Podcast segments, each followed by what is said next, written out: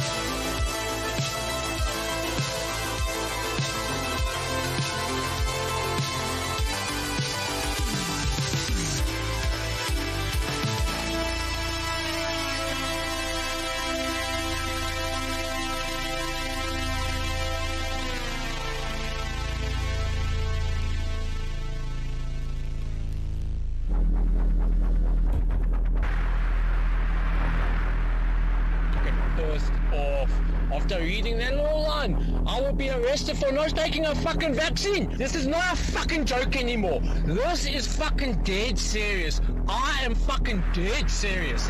These people don't know who the fuck they're actually playing with. Yeah, in a group they might come and fucking intimidate me and whatnot. But fuck, they do not understand what the fuck just one person like myself is capable of. They do not fucking understand. No fucking vaccine or mRNA will ever flow through my fucking blood. Never! I will fucking die fucking fighting for my forefathers and my fucking lineage. Fuck these motherfuckers.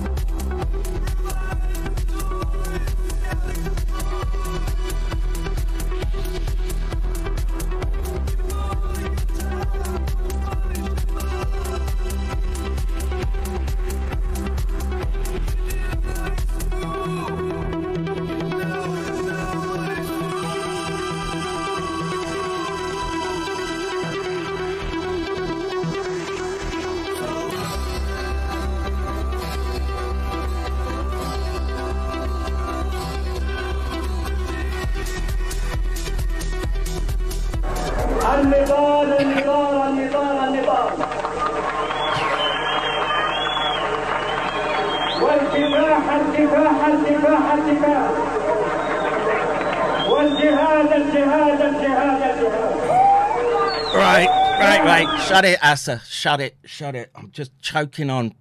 I, my wife said it was a good idea to put spice mix on peanuts. it is till it goes down the wrong way. Right, folks. Armchair Warlord. Let's, uh, without further ado, let's get straight into it. How are you doing, bro? Oh God, let me tidy up my uh, screen a little. Let's put that over there. I can have the chat on my face. And are you muted or? I just came off mute. Hey Kevin, how you doing? I'm Well, good, sir. How are you? It's been a while. Right. Yeah, it's been been great. Uh, I've been uh, good talking to you again. Mm, mm. Um, I'm trying to think. The last time we we spoke was January. It, has been a it's been a while. Yeah, I think it was back in January. We we don't talk nearly enough. No, no. It's. Uh, I, I mean, I I run through your Discord as a sort of, Yeah. right. Well, what's what's going on? And then I've got I've got so much stuff that I've got I'm covered in spicy curry mix everywhere. Yeah, you've been doing all, you've been uh, streaming constantly. I apologize, I haven't been able to watch much, but Uh, it's uh, it's uh, can I say labor of love? I don't know about that. Um, I feel like my job is kind of done with respect to the science now, and now I'm now I'm just a civilian watching the well burn. watching the uh, watching the world order cave in on itself. Mm, yeah, but very much so. Now, I can remember the last time we were speaking, Bakhmut was gearing up. I think. Yeah. Yeah, I think that was Uh, before they uh, before they took Soledar. That was back in because it was January. They did that in February. Mm-mm. And I, I, I sort of, I, I remember the, as we were sort of wrapping up the stream, it was well, we'll we'll see how how this develops across into Bakhmut, and my my non-military assumption, because like I say, I've got a very limited view of the mechanics of what goes on on the ground, was that uh, a, a mid-sized city like that would have would have fallen quicker than it has done. And the uh, someone just put in the chat just now that ten thousand men a week are dying on the Ukrainian side. That doesn't include Russians, obviously. Um, I wouldn't call it ten thousand. I'd say maybe maybe half that, but it, it's certainly a alarmingly large. It, that's huge, right? That, I mean, what was the deaths in Afghanistan or Iraq? I doubt if they racked up that in. Uh, I mean, that's that's like the entire Iraq war in one week. yeah, that's I think uh, there was a total about five thousand American soldiers killed in the entire Iraq war. right, and that was what eight, nine years. Uh yeah, it was uh 2003 to, to 2011. Hmm. Now, in fairness, most of them were most of those casualties were between 2003 and 2007. But And th- this this was well when they cottoned onto IEDs, right, and Yeah. really really went to town with them. Um, so, I mean, as a artilleryman yourself, is is there any surprises? Has has the has the tempo kept up with what you would expect, or what what, what were you expecting? Well, I'd say the. Uh, I guess I'd say that I was expecting. Uh, well, I'll, say that the progress the Russians have been making has been has been quite slow. It, it's progress, but it's not. Um, it is by no means rapid progress, and I think this is. I mean, a lot of this is because the the Ukrainians have sort of decided they're going to hold the current line at almost any cost. So they they've um, so they've been pushing a lot of troops to the very front line, which is militarily not that smart of a not that smart because it, you, as you've seen, it produces extreme, you know, very bad casualties for them, Right. um, extreme casualties. But uh, what it what it has done is it's pre- prevent them from losing a lot of land. Um, now, the over now, I was expecting personally the Russians to launch an offensive at some point over the winter. Um, they've I mean, they completed. I mean, they, they basically doubled the size of their army recently um, over uh, that partial mobilization they did six months ago back in September. Yeah. Uh, that was, you know, adding another three hundred thousand men to the rolls, which I mean, their their pre-war army was only about three hundred sixty thousand men. So that's a, I mean, it was effectively doubling the size of their army and um, so I mean, I, I kind of expected as soon as they were done with that in as soon as they were done with that in December, they'd be launching an offensive in the sometime over the winter. Um, I think what's hap- I think what's happening is uh, the Russians probably decided not to do that because they're not. Um, I think because they're back in Russia. Uh, back in Russia proper, um, standing up a lot of new तबीयत units. खराब हो गया सालो This is going to take a lot of uh, additional you had enough that really, you know, additional training and training at like a very large scale. You know, the sort of a core and field army scale that I mean, what- that is you don't generally see outside of wartime. So they, they sort of need to stand up all these very large units and then train them up to fight, and that probably pushed their Um, I think that's pushed their operational plan, their their sort of plans to launch an offensive into the into the spring. So, uh, I mean, the question I would ask is, do do they need to pull a, a full offensive to take Ukraine? Why why would they want to take Ukraine? Because that means essentially a full occupation. Whereas right now, I, I could I could see the merit of, well, all all the time your enemy is dropping troops on top of your machine guns um, and artillery, and it's in it's in the area that they've essentially um, they've Uh, they've uh, excised it from from I, I think I, I think what you're saying, which is you're you're you're saying basically what, why why attack at all when the enemy is willing to come to you.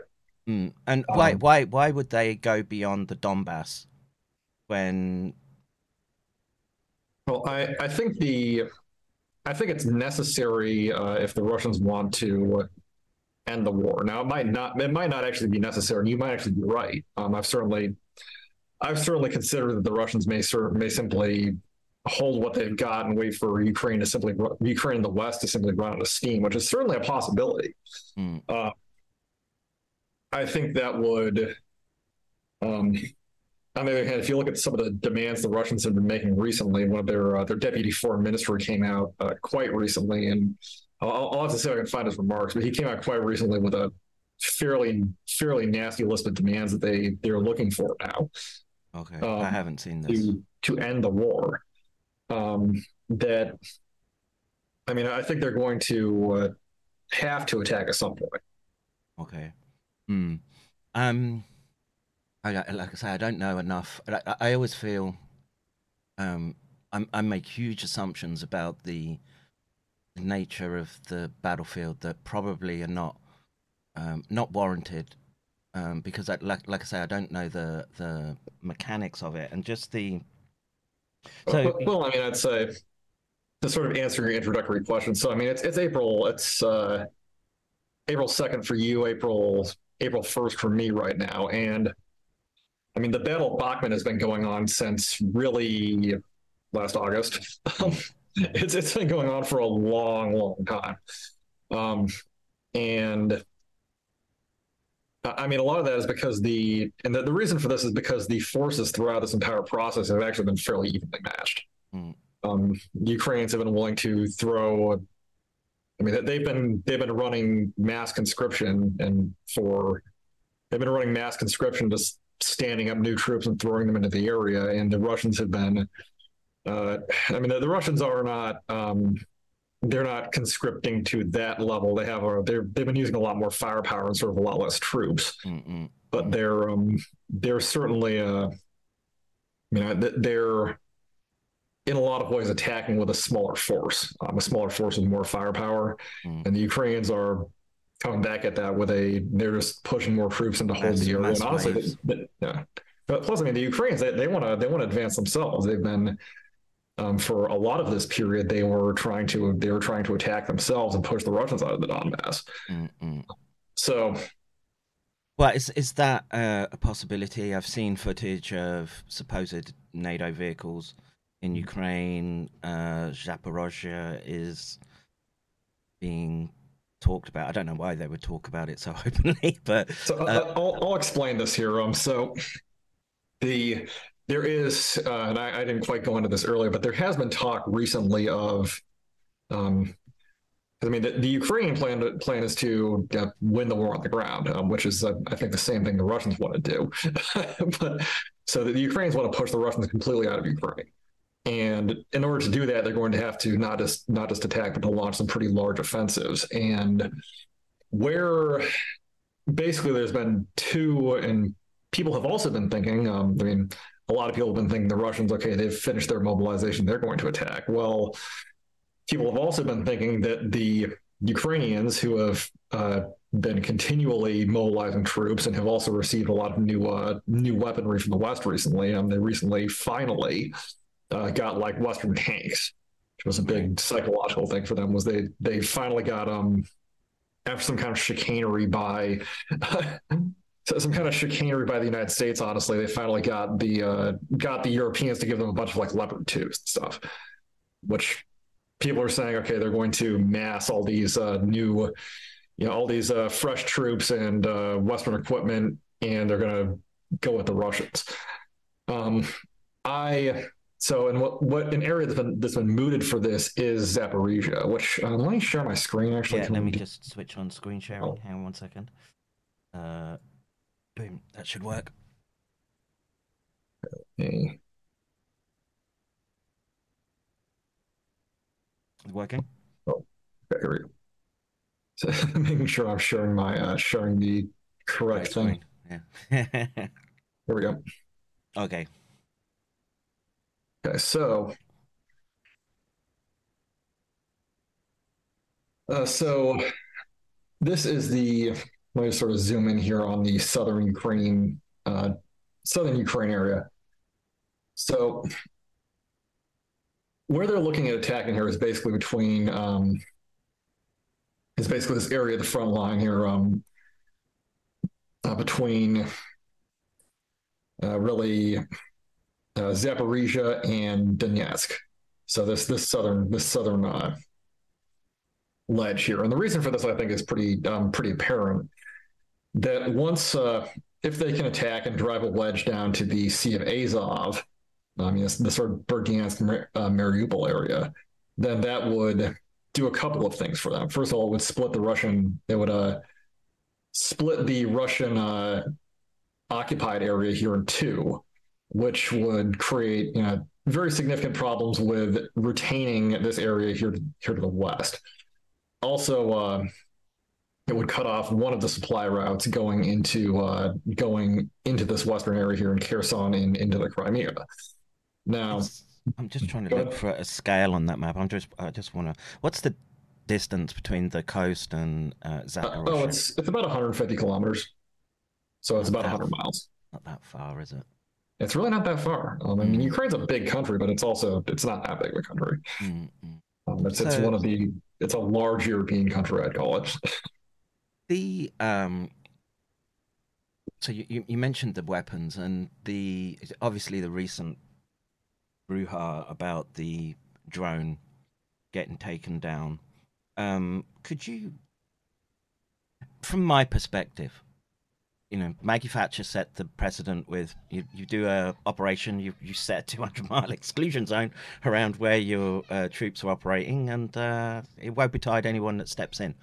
Um, the that drone, um, what capabilities did it have, and how much would it have been helping Ukrainian troops on the ground?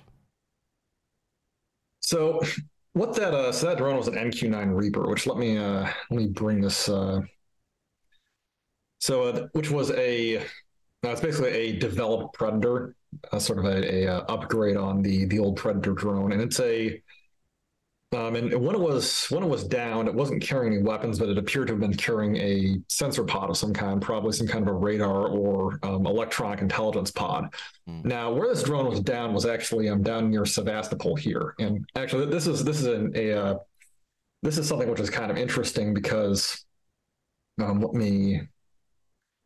Uh, or uh, I guess I'll just describe this. So this is actually something kind of interesting, which is that so when this drone was was uh, was taken down, it was only about it was pretty close to Crimea. I think it was only about uh, 40 miles uh, south, basically southwest of Sevastopol. It was quite close, Hmm. and the Ukrainians had been mounting a fairly.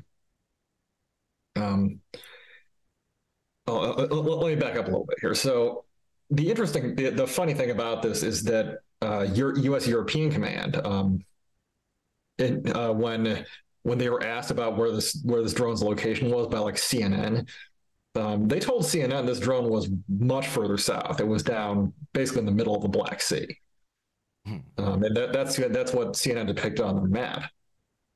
However, what however as it turned out, the drone was much much closer to Crimea than uh, than CNN depicted, and as near as I can tell, what what uh, EUCOM told uh, told CNN. So Mm. I mean, it turned out that basically EUCOM was lying about where this drone was.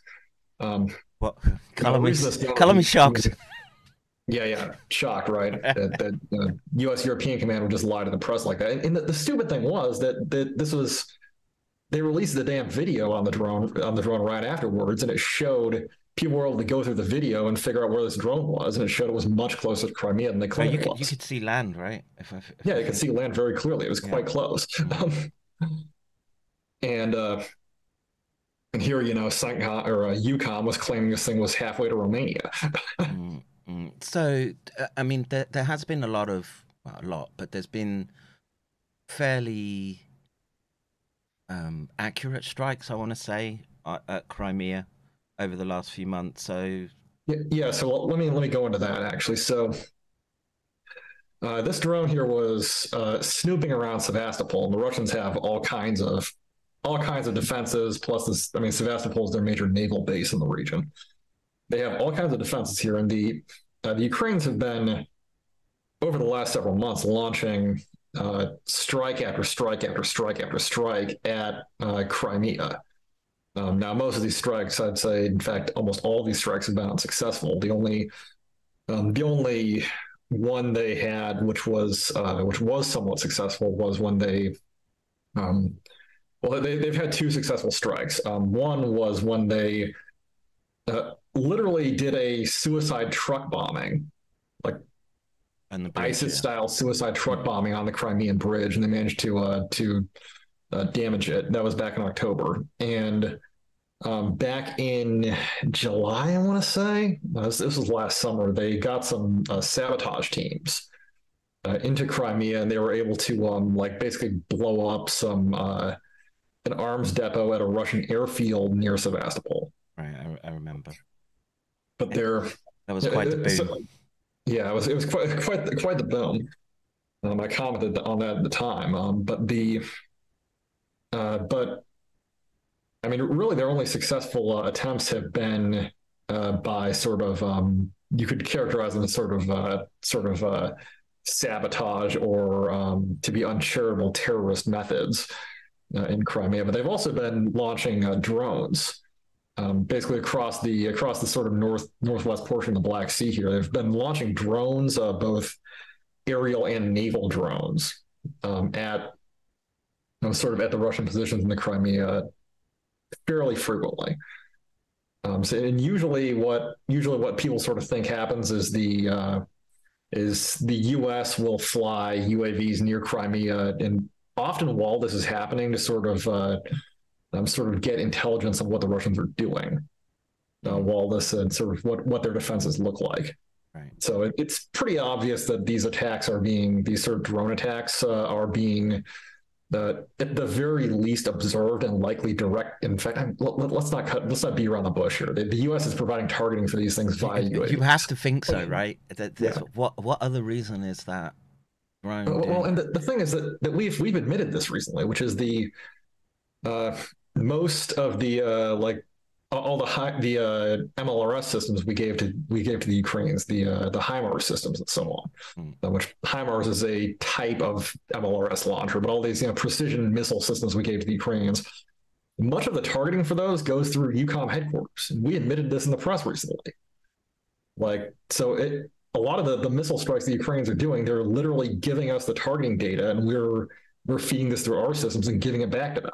like it's and people this- people this- wonder why the Russians have pissed. yeah, people want yeah, exactly. Like this is this is like our our claim we're not a party to the conflict here. We're just some some neutral observer helping, you know, just just helping out democratic Ukraine here is it, Yeah. it it's worn very, very thin. Just uh, It's like, yes, we're, we're just giving the Ukrainians all of our weapons, and also we're doing all of their like back end targeting procedures for them.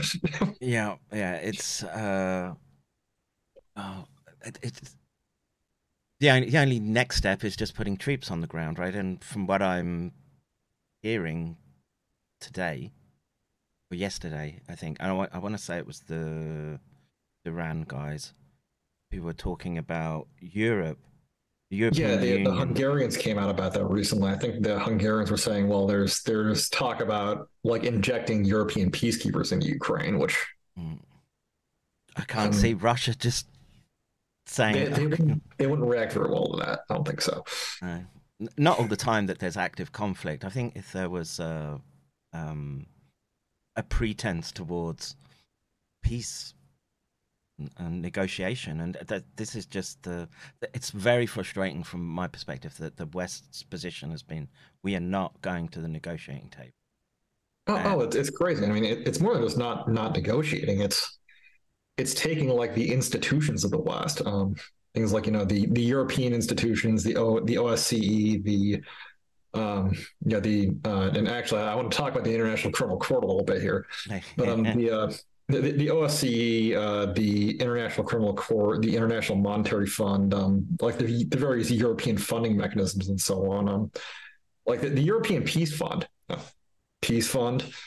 Um, it, you know, before the war, it was I'm, I'm not sure what it was used for. It certainly wasn't being used to buy war material. And the Yeah, European col- color revolutions for those Arabs. We don't care about those. We can- yeah, yeah, absolutely. I mean, that, and so they've been uh, the European Peace Fund has just turned into a mechanism for the EU to fund a, fund, you know, military buildups. Um, Yeah. I mean, the, the International Monetary Fund recently, by the way, changed its rules because the IMF used to not not lend to countries that were at war. Um, oh, so they changed them the for. Ukraine. Yeah, they changed them for Ukraine. Now they're giving Ukraine like a fifteen billion dollar loan, which of course is never going to be paid back. No, we just- pay it back. Yeah, yeah, it'll be be paid back by rich Western taxpayers. Mm, mm. It's uh, it's a stunning sting and con operation, all wrapped up in in one for the the people of Europe and America, I guess. And uh, like I say, I've railed and um, constantly. Well, I, I- I think this comes down to media control, but I'm I'm stunned at the lack of anti-war um, sentiment coming out onto the the streets of Europe, No. particularly. I think I think Yeah, I mean it's crazy. I mean there was a a small anti-war rally in uh, in DC a little while ago, Mm, mm, mm. which was criticized all the hell by all of the all all the people who, if the United States had I don't know gone and invaded some country, um, would be screaming and raging about us being evil. Mm. yeah, it's it's it's a bizarre world where suddenly the the, the cycle left who were traditionally anti-war have have piled on. Um, and, and I, I guess that's just a reflection of the fact that the the color of uh, party at the top is, it's window dressing for these uh, bureaucracies running everything. Yeah, yeah, it's crazy. I mean, you see all, all the people who you would think would be uh, skeptical of war or skeptical of the or anti-military, um, or and they're just they they, they can't get enough of of of uh, the the less um, I call the neoliberal Russian killing project. Mm, mm, yeah. Well, Like, trannies now can go around shooting uh, little kiddies and uh, barely say Yeah. a word now, right?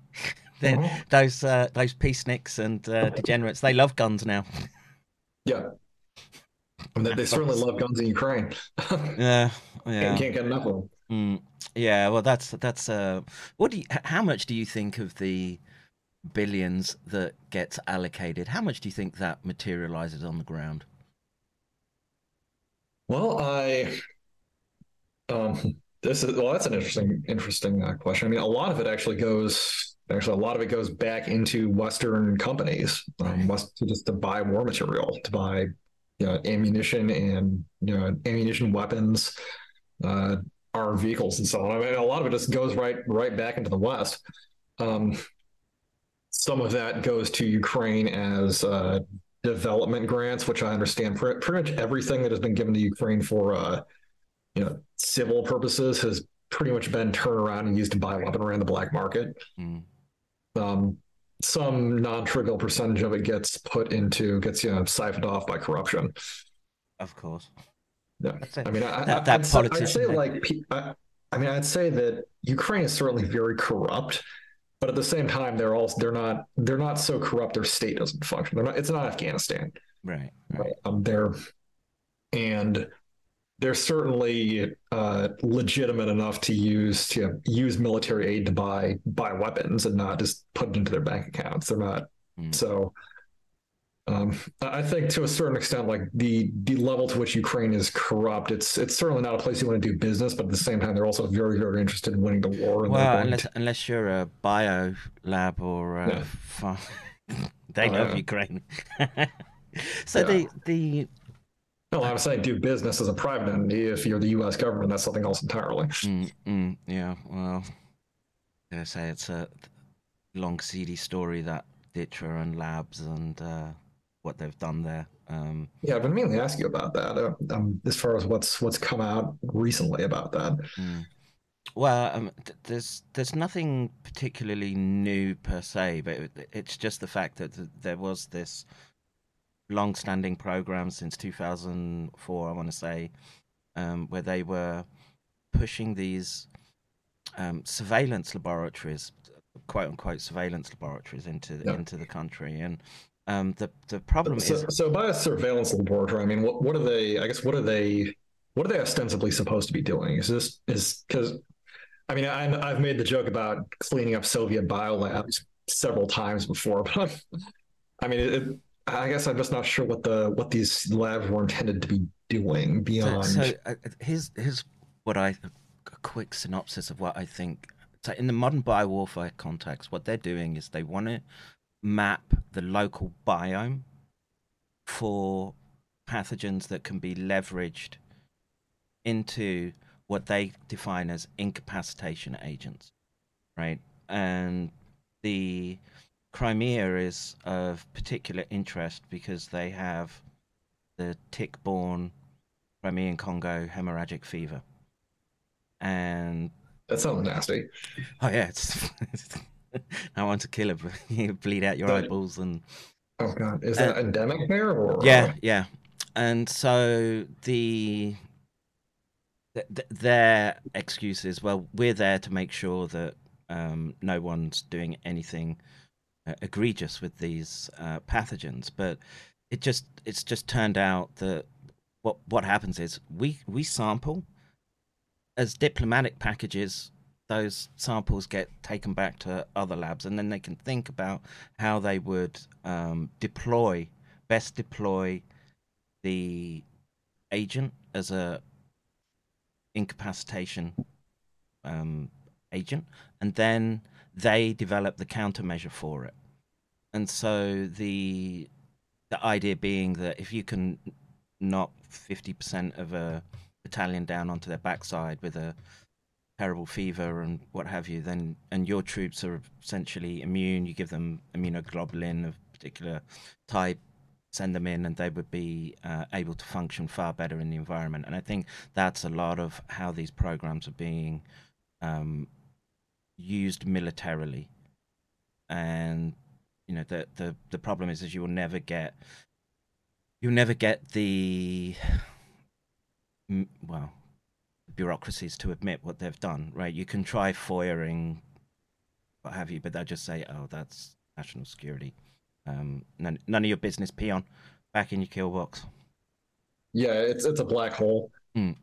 Um, Yeah, it it, it Uh, wasn't. I mean, if, if you're trying to get FOIA information out of the government, even if they're, even if they have to give it up, it's it's a nightmare if they don't if they don't want to. I mean, you might you might have to sue them. You to get somebody like me to come in and Mm, mm, yeah, yeah. come in and have a, a legal battle with the government to to get them to release something, and they, they can delay for decades quite Yeah. easily. Yeah, and that's that's a strategy that we've seen deployed again and again in, the last few years, which is just kick the can down the road, and people people just get tired, and um, you know, another something else crazy will happen, and that directs people's attention. It's it's a very sophisticated manufacturing of perception and consent. Um, you know, to to steal a phrase from Noam Chomsky, and um, it's not just advertisers doing it; it's governments linked with corporations that uh, um, that, that profit from these uh, programs, or, or I, I don't know. I don't know if you could call the war in Ukraine a, a program per se. Uh, Certainly making a lot of people rich. yeah, yeah, and um, Although it's it, it's one of those things where it it's making a lot of people rich, but also it's making it's making all of us poor. Mm, and it's it's just wiping out um, family lines, and th- this. Uh, oh yeah, I mean, I mean, first of all, the I'm gonna I'm gonna go see uh, see um see if I can find this here while we're talking. There was a um like the UN did a study recently on what the population graph in Ukraine looks like, and it's it's horrifying. They've lost. Um, this is even with the UN likely cooking the books. I mean, the, Ukraine has lost an enormous amount of its population, particularly much of its like two thirds of its younger population. Mm. Uh, basically, I'm not kidding, two thirds Mm. of its younger population from you know 30 to 20. Um, Yeah, it's see if I huge. Like I said, I don't think people fully comprehend the impact that that has on uh, generations going forward. And you know, I can I can tell you as a European, just you know, there was. Uh, well, I was. You know, there was there's more there's more time now between when I was born and the Second World War and now when I was uh, born. So uh, you, you know, there's about roughly half. I don't want to give my age away, but um, you know, there was that that was sort of 25, 30 years after the Second World War ended, right? And that that the country was still very much scarred at that point. But I can remember growing up, people would talk about um, rations and you, you know you get your school dinner shoved down your throat and get a lecture about you you got to eat that slop because um, it wasn't so long ago that um, people were people were on rations etc and it it has it has very very long term um, consequences and impact where and Britain got off relatively lightly you could argue compared to central Central Europe where a lot of the, the campaigns took place through Germany and um, uh, France and Italy. And Oh yeah, I mean, like, I mean, in, I mean, I think Germany took had like five million. Had I mean, I think five million Germans died. Might have been, in fact, it might have just been five million Germans in the military died. You know, in the Wehrmacht, Mm. Uh, let alone civilian deaths. Mm. That's out of a population of I want to say eighty million at the time. It was, um, was extremely severe. yeah, I mean, yeah, go ahead. well, I, I, I just wanted to say so it, it kind of sort of feeds into our point about um, why why is the progress well, where is the progress I'm not I'm not sure that's entirely true because if you think about what happened in in the Second World War where they literally fought right into Berlin right? They they were constantly flying troops and that took I want to say it was well, at least a year right from D-Day to the end of the Uh, war. Yeah, so I mean the so we've we've actually seen and we've seen certainly similar similar situation before where the front remained where you know, a a major front like this and a and an intense war remained static for a long time. Hmm. Where you know you you only see very small advances, but there uh, you, there'd be a, a lot of fighting, but not a lot of movement. Um, certainly in World War One, much of this, much of it was like this, uh, where you know, you had huge battles and the front didn't really move. Mm. And so Um, the, the 5,000 dead per Mhm. week, um, I mean, it, it's high, but how does it, I, mean, to me, that seems like World War II sort of numbers. Yeah, it's it's absolutely World War II numbers. Um, Mm. The, I mean, I'd say what World War II was often often higher than that, but World War II was also a larger war. Mm. Um, and So wh- wh- why, you know, in my mind, why hasn't why hasn't Russia been able to leverage air superiority even over something like Bakhmut, and why why does it take so long to? Well, I know I, I, it's a stupid question, I guess, but um, no, that's reasonable. just um I, I guess once you're bombing and um you still get it, it's impossible to wipe out forces completely you have to send men in right that's that's the end point of any any battle you have to go in and you've got to essentially fix bayonets and go room room to room right and that's essentially what we're dealing with in Bakhmut right now Yeah. Mm. Well, I mean, if you even if you look at recent campaigns, um, I mean, if you look at the uh, the Iraqi attack on Mosul, um, which was just actually I was I was in Iraq at the time. Um, that was five, six years ago. It was 2017. I mean, it took the Iraqis months um, with total American with total air superiority, support by the U.S. Air Force, in a a far less capable enemy.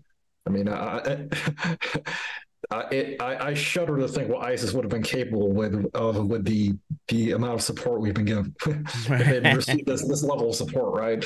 Wow, you know what? ISIS did get a lot of American support, right? Just, uh, Yeah. just saying. Yeah, I mean, they, they were Oh, you know sort what? of Sorry, sorry to interrupt. I forgot to send you the tweet. Quick, send that out in. Discord. I put Yeah. it there. But- no, Sorry. but post this. I was uh, rushing to uh, get get this through. So, in in from your perspective, um, it, my understanding is it's somewhat it's slow progress, but obviously the battles being very very intense, and there's just I guess there's always that unpredictable element in a fight, right? That um, Yeah. So, so, so what I'd, I'd actually say is that the the reason that that the fighting has been so um, very intense in a lot of in a lot of cases, but also very static, is um, I would explain it this way. So. Uh, the Ukrainians are very interested on in both the, the Ukrainian goals are they they both want to retain what they have and they want to counterattack, right? They want to take what the Russians have. The Russians are not necessarily focused on um, taking a lot of land right now. Um, they're focused on destroying the Ukrainian army. Now, that's that's one of their military centers of gravity, and so it makes a uh, and so they're sort of uh, they're sort of maximizing firepower onto the target, and they're advancing as they can. Um, they're, they're, so they're they're hitting the Ukrainians with a lot of stuff, and they're advancing when they can, and sort of when it's uh, um, when they can do so without a lot of casualties. Um, which the Russians have not been taking a lot of casualties. Um, the Yeah, I find it mean, very difficult uh, to get a, a balanced um, take. It's either you know you watch the mainstream and the Russians have no bullets left and are fighting with shovels, and a, a Telegram is just a just tsunami of sources that I don't. Difficult for me to oh, that, it- that's that's a definitive number. I'll go with that. Telegram being the ultimate like trust me bro source. yes. Yeah. If you sort of aggregate Telegram, it, it's fairly good, but you have to. Oh my god, you have to sift. And there's so many like like rel- rel- reliable seeming sources that aren't reliable. Mm, mm. Like, Yeah. it's, it's a nightmare. Well, I, I Uh, tell you what I do. I tend to watch. uh, Um, I'll, I'll pick a couple of one, the ones that are either pro-Ukrainian or pro-Russian, and I'll Yeah. scroll through those and try to just in my head sort of make a make a calculation as as to what I what who seems to be coming out on top, and um, for sure, yeah, the the fighting in Bakhmut seems to be going in Russia's direction, but the fighting looks very, very intense. I, I watched a clip. I want to say it was this week, maybe, maybe the week before, But literally it was one guy. He, he sort of stormed a trench. He got a drone view of it, and you know he sort of he's got into their trench, and because they sort of zigzag them, right? Yeah. And and then Oh yeah, I've seen that clip. and yeah. he just he's he's point blank and he just gets three three four guys um with his gun and um you know i'm just I, we i just live a such a sheltered um pampered existence. Or i feel like that when i when i see when i see footage like that. And um i try not to play too much of it if I'm doing a stream. I try to because I'll structure my streams looking at um, Ukraine and often just the yeah, the spin that Western media is putting on stuff, and I try to sort of deconstruct that a little bit. But um, I've I don't know, man. There's a big karmic debt um, reveling in that um, war porn too much. I think. Well, I mean, it, it desensitizes people, and especially the way that, especially the way that the the pro-Ukrainian side approaches it. Um, I mean, if you look at the, then maybe this is me me tooting my uh, t- tooting the horn for my own my own camp here. But if you look at the pro-Western, the pro-Russian side, I mean, yes, they show a lot of war footage, um, so which is quite graphic, but it's not like it's not celebrated. Mm. It's it's not like it's generally not really treated like you know it's it's not treated lightly and it's it's not um it's not like glorified. There's, a- And- there- there's a there's an issue. I mentioned the scars in Europe, um, you know, that came from the war, and um, Russia. You know, their their collective memory of the casualties, you know, from from the Second World War, uh, uh, I, I think probably run deeper than they do in Europe. Right? That they're Oh yeah, I mean the Russians have an entire. I mean the Russians spend so much time, you know, commemorating the dead of World War II because they lost so many people. Mm. It was it, it, it just like burned a scar through Russian society, and probably, and I mean, if you look at it in a lot of ways, uh, in a lot of ways, the Soviet Union never recovered from World War II. mm, like never. It was it was certainly a like an active um i mean it, it, it warped you know soviet economic development and uh re- you know, like recovery from world war ii in the soviet union was a thing i uh, was a thing for decades and And So- in fact i mean the, the the soviets were rebuilding their housing stock for a generation after that war Well, they just knocked a whole bunch down in uh, Yeah. the former. Well, Ukraine used to be part of Oh, Russia yeah. proper, right? I mean, it was only it was only the uh, perestroika and sort of then I don't know the Soviet Union imploded, right? And so Yeah. I, I, I'm not sure the political reasons as to why they carved Ukraine off as a as a separate state or Well, I mean, it, it's because the, the, when the Soviet Union broke up, all the, the the Soviet Union was made out of Imperial Russia, but it wasn't really Russian. Um, it was a. So actually, this was part of like what like Lenin did to sort of uh, maintain control. Was he took Imperial Russia and he was like, okay, it's the Soviet Union now, and also we're making a bunch of like ethnic states out of the like various ethnic minorities in uh, in the Soviet Union, or you know, all like the various regions and so on. And one of those, one of those uh, separate uh, Soviet republics, which made up the Soviet Union, was Ukraine, which was, by the way, it was a, and it, it, it actually of of the various SSRs, the Ukraine was probably the best treated during this while the Soviet Union was um, was in existence. It was, it got a ton of investment. It was, uh, um, I think, don't count those Holodomor years though. Yeah. Well, it, it- I mean, that's after Stalin, you know. Mhm. but, but I mean, I'd say after um after uh after the war, yeah, post-war, um, the Ukraine got a ton of, and I mean, Ukraine is probably the most favored SSR after um after the war. Mm. So, and and I'll and I'll tell you why. Um, the well, part of this might have actually had to do with the fact that many of the that uh Khrushchev and I mean uh, Khrushchev was Ukrainian. Um, Brezhnev, I believe, was Ukrainian. Like these people all grew up in Eastern, like many of the Soviet Union's leaders grew up in what's now Eastern Ukraine. Mm, mm. And it's, it's such a terrible brother cousin war. Yeah. To see it being well, it's it's it's bad enough that war, wars happen, right? But to see it being stoked by Western Western powers in the way that it has done, and to see, well, I I don't think it went like they were expecting. But then, you know, Well, I, yeah, this war has definitely not gone the way I think anybody expected, mm, um, which wars have a way of doing that. Um, but I mean, I think that, I think that the, uh, Is it is it blast. because of just the the missile capabilities are just so good that it's very difficult to get the air superiority that seems to be I don't know primary doctrine in military. I think- well, I'm making an assumption here. It's- Call me a retard if I'm stepping out That's stepping out of uh, um, making assumptions that I shouldn't. But um, you know, my thinking is that you you aim for air dominance, and then you, you know your forces are able to get get forward, and just the missile technology, even from sort of manpad type weapons, is so destructive at, at an attritional level, day after day after day after day, that um, it becomes very difficult to establish um, the dominance that you would like.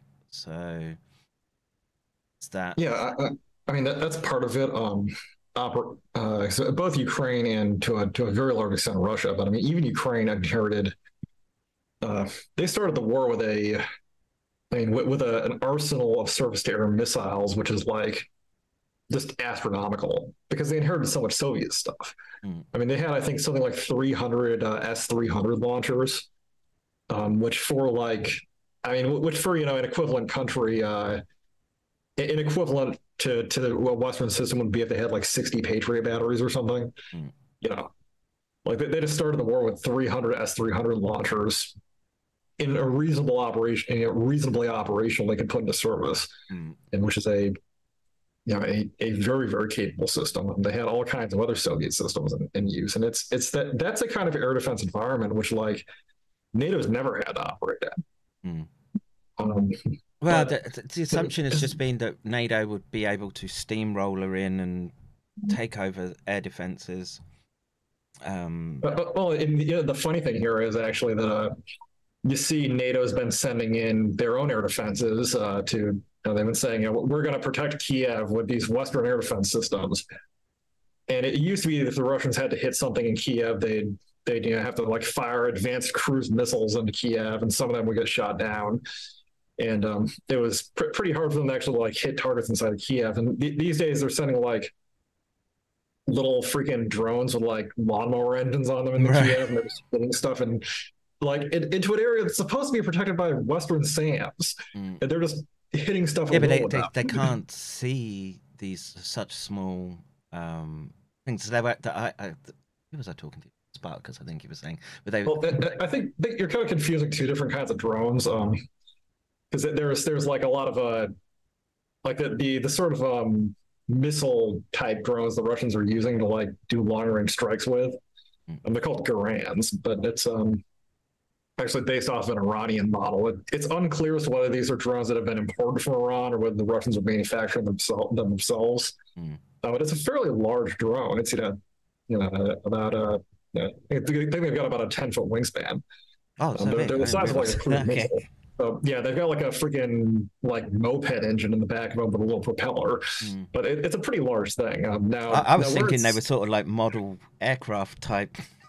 But, well, there's there's also a lot of those flying around, but those are those are used like up on the front line to spot for artillery and stuff, All right. and those can be very hard to see because they're they're so small and they fly so slowly sometimes. Mm, mm. And most air defense systems are designed to deal with aircraft, which Yeah, are big, it's- fly fast. So, So this is that I, I heard that they were actually the conclusion was that they needed to go back to like anti-aircraft cannons for this type of right because the missile systems are well, one it's expensive to use to hit a drone and the, the, the again tell me if this is I've just heard nonsense on the the other being that they don't not picked up well and so yeah, if you your radar or systems aren't tuned for it, they're they're going to miss, and so they they want those. I don't know what are they called, like attack guns. I'm not, I'm not sure. Like the full Yeah, yeah. barrel um,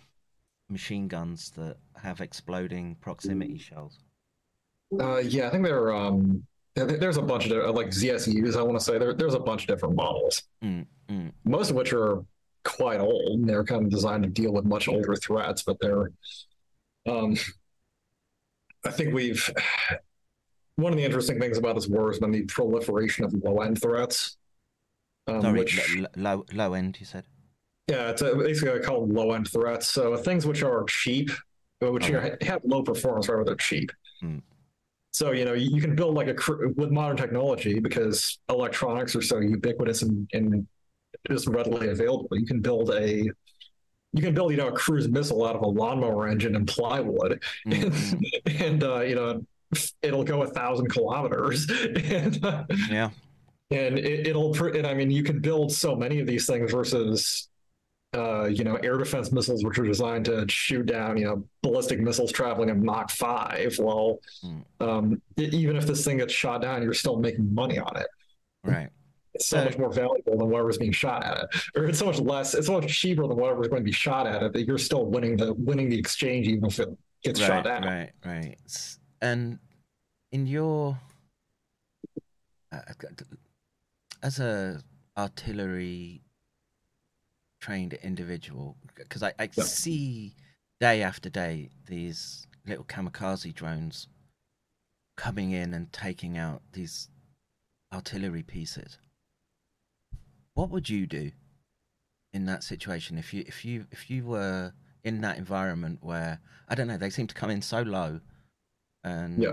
like there's the spotter drone and then these things are coming in I don't know what like 50 foot off the ground and then Well, I mean, I'd I do a couple of things. I would try to get uh, electronic warfare coverage where my battery is, um, because really, what the what what's really effective against drones isn't even necessarily air defenses. It's having electronic warfare that will just cut them off their communication. Their will just cut off their communications. Mm, mm. Um, so I mean, I try to get EW coverage on my battery, and then I would also, uh, I mean, really any any artillery battery that's sort of in place in the modern day should have a uh, should have some kind of anti-aircraft um, Mm. system covering it, so you're not going to get. Uh, you know, what one year. So basically, so you, you don't want to have drones observing you because then if you're being observed, you can get hit by something, and then uh, some of the things you could potentially get hit by are relatively slow moving, like uh, you know these Russian uh, Lancet drones, and those can be uh, those can be physically shot down.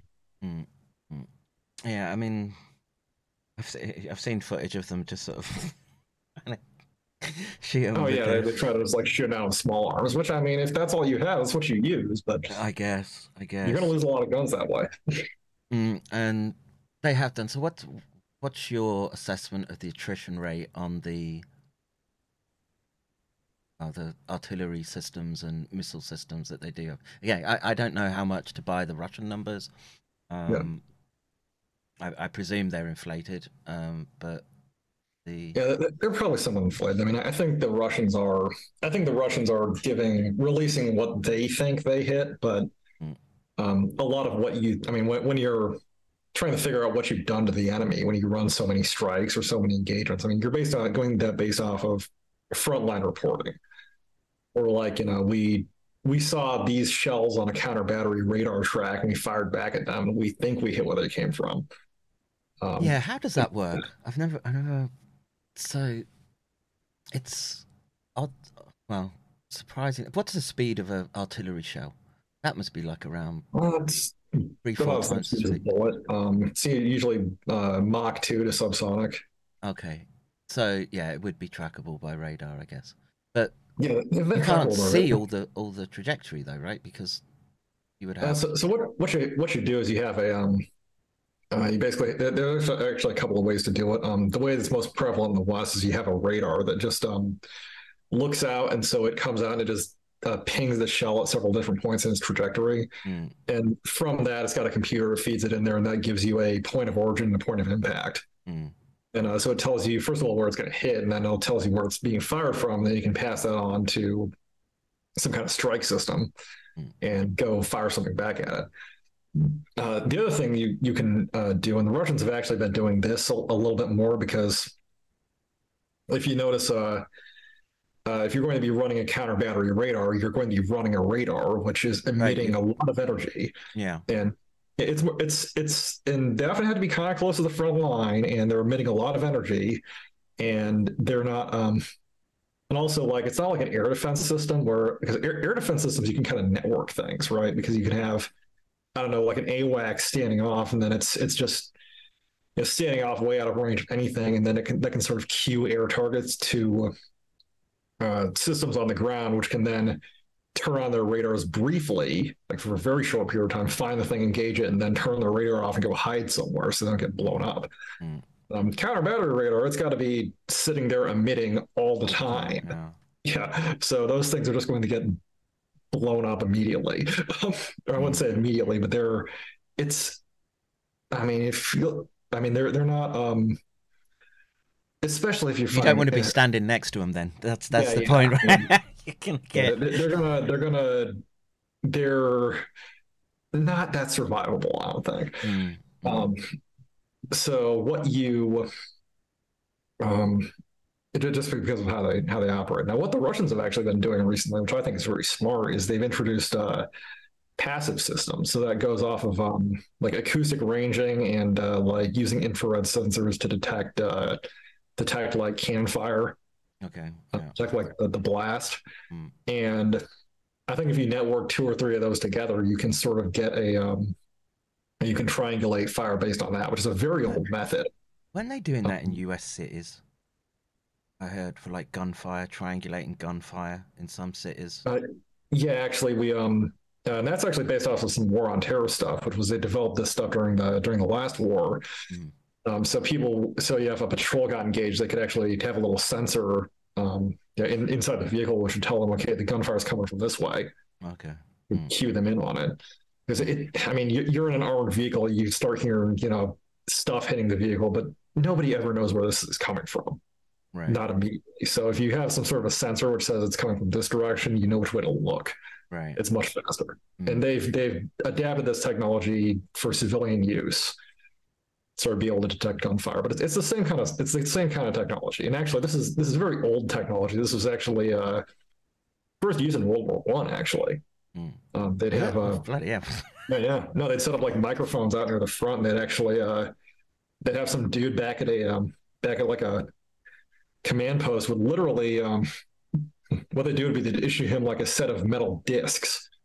Uh, because the um, th- there were no computers at the time, and the equation to figure out where like triangulate um uh I'm just trying to imagine back in First World War with his slide rule.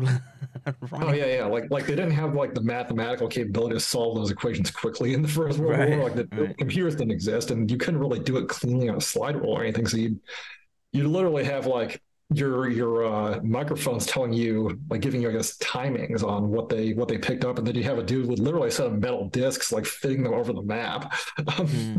like trying to sort of suss out where the artillery could be located. Wow. Well, I had no So idea. They learn something Yeah. new every day. So Uh. the I, I would so around sort of Bakhmut, right? Um, I have Yeah. to presume that there's ha- everything must be under artillery range right now, surely. And Yeah, the the um so that, that whole area is uh I mean it, back back when it's special. Let me share my screen again. sure, it should Just sort of show you how the uh, show you how this area looks and this isn't the best map of Bakhmut, but it'll it'll do for now. Um so I mean you can th- this is this is Bakhmut itself here, and as you can see, it's a little bit surra- like th- this area here isn't just an artillery range. This is mostly in small arms range. okay. Like the Russians can take a heavy machine gun and cover this, uh, this entire area. So it, anything that's moving in here is going to get engaged, not just by artillery, by you know mortars, in some, in many cases, small arms, Mm. um, which is showing you just how bad of an. Showing you just the, sort of the situation the Ukrainians are in right now. And there's, and by the way, they're still throwing troops in here. Yeah. But how, how do they get how are they getting them in? Uh, I well, I mean, they have to be replenishing, right? I can't, I can't believe they're just what they they had all the ammo they needed, all, all the supplies, all the men in there. No, they're they're, they're constantly pushing stuff in here. Um, I'm not sure how much they're taking out, but they're certainly throwing stuff in, and they're um, there's there. I, I think at this point they don't really have any paved roads they can take in. Um, they might have might have a paved road they can take with some danger um, to Ivanovsky, but the I mean, I Um, I watched a clip yesterday. I, I don't know. The, the Russians have like this blue thermal imaging, and it was from Bakhmut, and uh, it looks very much like Predator's um, vision. And they just nailed three armored vehicle, I don't know, tanks or oh something, yeah, rolling in, and just, oof, it looked, it looked brutal. yeah. I mean, this was a position the Ukrainians should have withdrawn from months ago. Um, So, so in your in, in your mind, as a, in military doctrine, that was pull back, re reconstitute yourselves, get get replenished, and um, Yeah, because I mean, uh, uh, holding this is simply, and the, the Russians have been quite clear about what they want to do. They're just trying to destroy as much of the Ukrainian army as possible. And if the Ukrainians are willing to stuff battalion after battalion into that kind of a killing field, well, they're, Mm. Uh, I mean, it, it is certain. I mean, the the uh, the Russians are going to stop them. That's my Oh. uh, broken. Uh, hang on one second. I I haven't seen a lot of a lot of chat here. Yeah, I'm just wondering if the stream is running.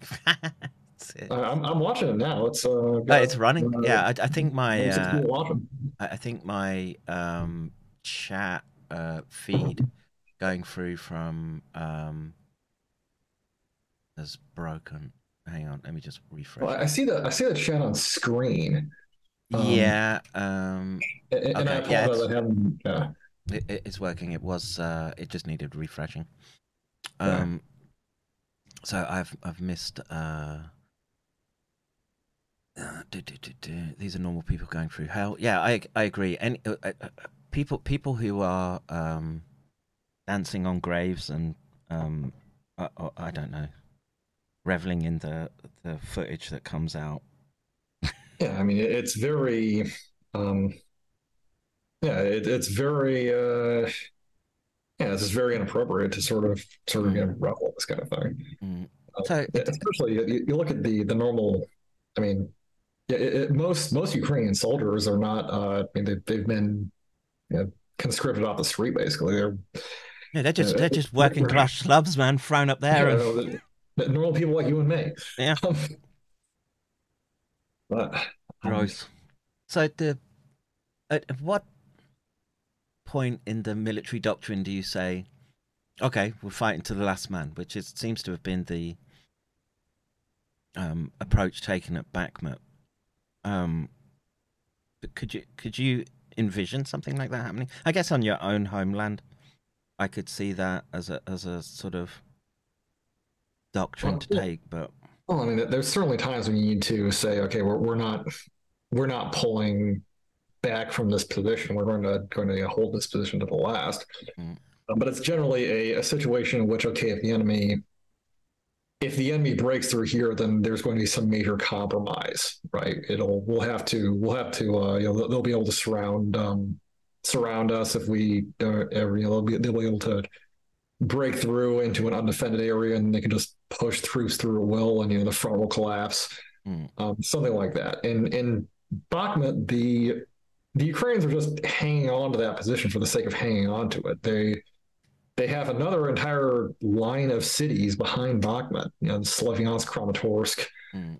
uh, that that whole line there um uh yeah I'd say 30 40 kilometers west of there um, which they could hold in a which they would uh, be be much more secure in. So the only reason they're the only reason I can see anyway is they would be holding on to Bakhmut is sheer stubbornness and um, sort of a, a desire to, uh, yeah, I mean a, a desire to avoid giving up ground at any cost. And the uh, unfortunately the the as we've seen, they're they're very this at any cost means at any cost. They've been losing a huge amount of troops. Yeah, and I, I don't know in the, in the modern context, it's it's very difficult to compute. Um, that you know, I thought we'd I thought we'd evolved from sort of First Yeah. World War tactics. Of, Well, I mean, uh, so, had I, but I guess not. I mean, I, I, I, I did the math recently, and the um, people think the Ukrainians have lost. Um, you know, there's some larger figures floating around out here, but I think it's conservative to say the Ukrainians have lost about 150,000 soldiers um, killed in action, which is a huge number of guys. Like three Vietnam wars. Right? yeah, Because the Ukraine's only a country of about 20. Uh, right now, Ukraine is only a country of about 20 million people.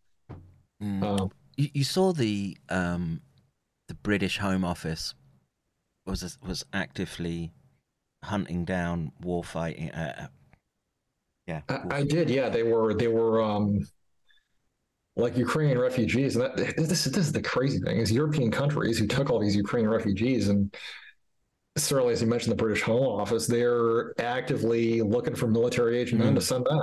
Yeah, yeah, and you know, flies in the face of.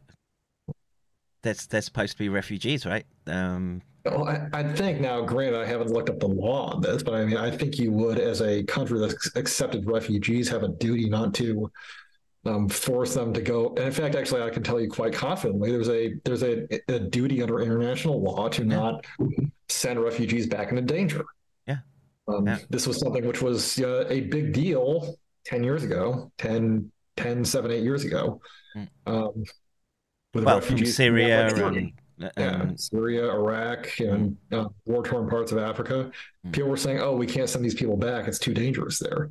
And yet, you have European, you know, home offices literally serving as an extension of the Ukrainian draft board yeah, yeah, in, in a war, which, by the way, is not going well for Ukraine, in which they're using their, their military has shown a um, total lack of regard for casualties.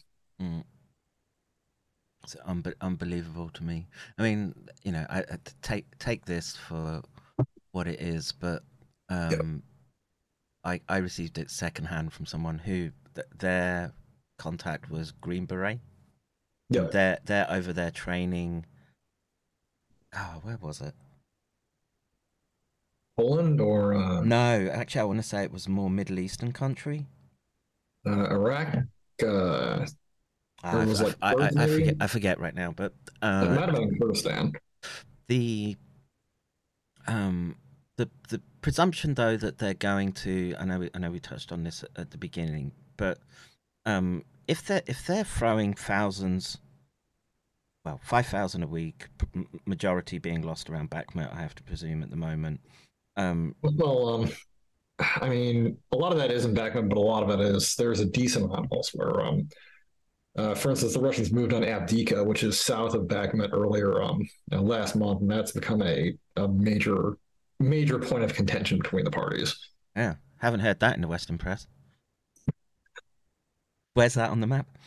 Uh, it's this uh, lower inset here. So, Oh, So this is, yeah, I uh, I see it. yeah. this is lower inset here, and this doesn't necessarily contextualize it sort of where this is in the theater that well, but basically, um, Bakhmut is here and Avdiivka is like down here. Hmm. It's it's further south. That's right. It's it's basically just north of Donetsk. I can actually pull up Google Maps. You want to sort of contextualize it a little bit more, Hmm. but um, the Russians uh, drove this whole salient north of Avdiivka um, you know, just in the last last couple of weeks, Hmm.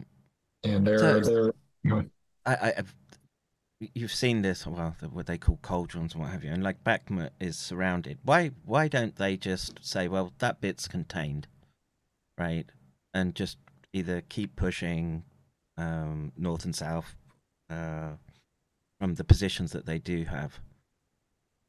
Why, why do you think they're just, like I say, it's costing Russians still, right, to do that? Yeah, I mean, I think they're. I mean, it's. Uh, well, it's it's certainly um, costing the Ukrainians a lot more. It's a lot easier for them to to shoot at something that's surrounded on three sides and something they have to have to uh, take head on. But also, um, I mean, also the Ukrainians have a lot to do with it. They have they have their own defenses on the flanks. Um. So. Uh, I mean, I think the right now like right as we speak, the, the Russians have been, um, they, they've sort of been inflicting. The way I'd put it would be they've been inflicting as much damage on Ukraine with the the minimum level of forces they can commit. Mm. So they're going to look for those. They're going to look for fights that are very favorable to them. Which means, okay, if we can, you know, can we find this this you know, can we find somewhere that's emotionally uh, compelling for the Ukrainian command to, to commit forces to, and can we can we maneuver our troops into a position where it will, uh, where we can where we can really inflict a lot of damage on them there. Mm. Um, I think that's what they're I think that's what they're thinking, and the uh, and the, the Ukrainian leadership has been willing to keep on throwing troops in these positions. So Is it their leadership though? That's that's that's the question. I just wonder how much Well, is. Uh, I, I mean, I think it's their leadership, but they're, well, I think it's their leadership that's driving this. But the the thing is that their leadership has to go to the West to uh, to ask for uh, their leadership is is supported um, implicitly and explicitly by the West. mm, Um, so I mean, they're the thing is that all these uh, all these plans that they that the Ukrainians are uh, are making, those are all. I mean, NATO has full transparency on this. Uh, U.S. European Command has full knows exactly what's happening, and they're doing nothing to stop it. Yeah. There's really no discussion happening at EUCOM being like, okay, uh, you need to stop pushing, you know, you stop losing a you know, battalion every day. Um, This is not sustainable. You need to figure it. You need to uh, start giving up some ground, and uh, maybe uh, maybe then you'll actually be able to accumulate the forces for a counteroffensive rather than just digging rather than just digging your teeth in everywhere. So Um, the well, the, the counteroffensive by Ukrainians. So Mhm. again, in, in my mind, that that's like a hundred thousand troops, right? Yeah. That you you you would think you would need. So that sort of build up surely is visible to the Russians. Uh, yes, it's it's visible to the Russians, and the Russians have been doing a lot to stop it. Um, if you look at actually, uh, um, a- and so it's it's my it's my uh, opinion that I, I don't think the Ukrainians are going to launch a successful counteroffensive. Mm. Um, in fact, I, I think that they're, in fact, I, I think what's what what's going to happen is not even going to really look like an offensive at all because the Russians are going to do a good enough job of stopping it. Mm. Um, if you look at the town of Orikov here, um, or, or Orikovo here, uh, uh, on the west side of the front line, on uh, just in the last couple of weeks, I mean, the Ukrainians put, at least my, my understanding is, and there, there's certainly been a lot of fighting uh, near that town, but they, they tried to launch a fairly large attack out of Orikovo and they didn't get anywhere. And part of this was because the Russians were well dug in and they had, Mm. um, they, they destroyed what got sent forward, um, which was um, a couple of battalions worth, near I could tell. But uh, also, the Russians just uh, when the Ukrainians pushed troops up to sort of occupy Orikovo and stage for the offensive, the Russians just slammed them. Um, uh, Orikovo got hit with multiple very large uh, artillery strikes, and all of a sudden, this this offensive they'd sort of been staging out of there really petered off very quickly. Hmm. Yeah. Um, so I mean, we'd seen some larger some larger attacks coming out of there. And those hadn't been successful, but the the follow-on forces seem to have gotten sort of destroyed and destroyed uh, by standoff weapons Mm. um, Mm. before they even got into position. This was a, a large force that was coming forward. May very well have been the counteroffensive force. Really? Okay. Yeah. like I, I mean, I- I've heard up to seven thousand guys, which is a you know, it's not it's not quite what um, it's not quite what what the Ukrainians have been advertising, but it's certainly a large amount of troops. Mm. It's a couple of brigades, and um, I mean, I've heard this this force basically got got um, I mean, they, they didn't kill all of them certainly, but it was certainly uh, rendered non-combat capable Mm. um, through a combination of just the Russians defeating what they sent forward, and then as soon as they massed troops forward, the Russians just immediately slammed them with artillery. So, Wow. So, I, I guess this sort of brings us to the. In this counteroffensive, the British have sent in, or that there's this discussion right now about the use of depleted uranium. I was calling them sabots. Someone corrected me. The T is silent. Sabos, apparently. Um, uh, it's it's um uh yeah Sabo I guess I guess the T is silent. Yeah. right, um, the Uh, the, the way the way you say it, it sounds silent anyways. You got the British accent. uh, the Sabo. Sabot, I would say, but um, the the well, the question I I was I would just have been under the presumption that the Russians would have been using those types of penetrators as well as standard um, tank rounds, um, anti armor rounds, and there's been you know some discussion back and forth, and people I know Yeah. that that's not the case. So the Russians have depleted uranium uh, and uh, anti-armor rounds. Um, they certainly have them. Um, in fact, they may have deployed some of them to Ukraine. I know there have been some pictures floated around.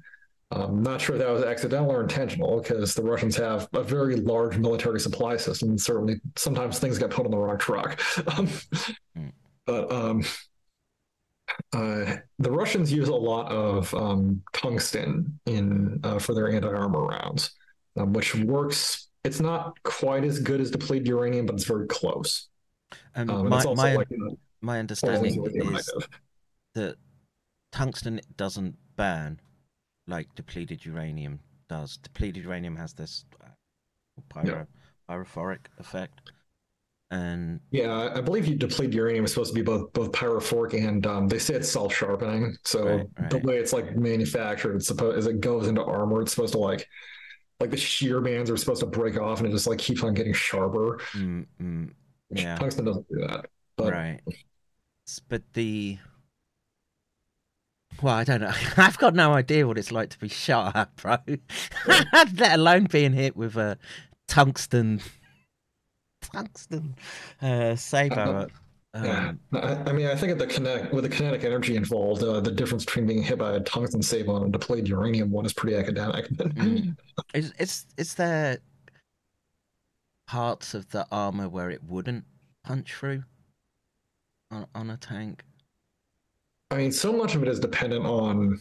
I mean, it's really mostly dependent on the round and the the round design and the cannon rather than necessarily the material. Because I mean, like I was saying, um, DU and tungsten are very, um, you know, as far as being good armor penetrators, they're very very similar. Mm, mm. Um, I think the the West uses a lot more DU ammunition. Like pretty pretty much all U.S. Uh, anti like uh like tank gun um, armor penetrating rounds or, are DU.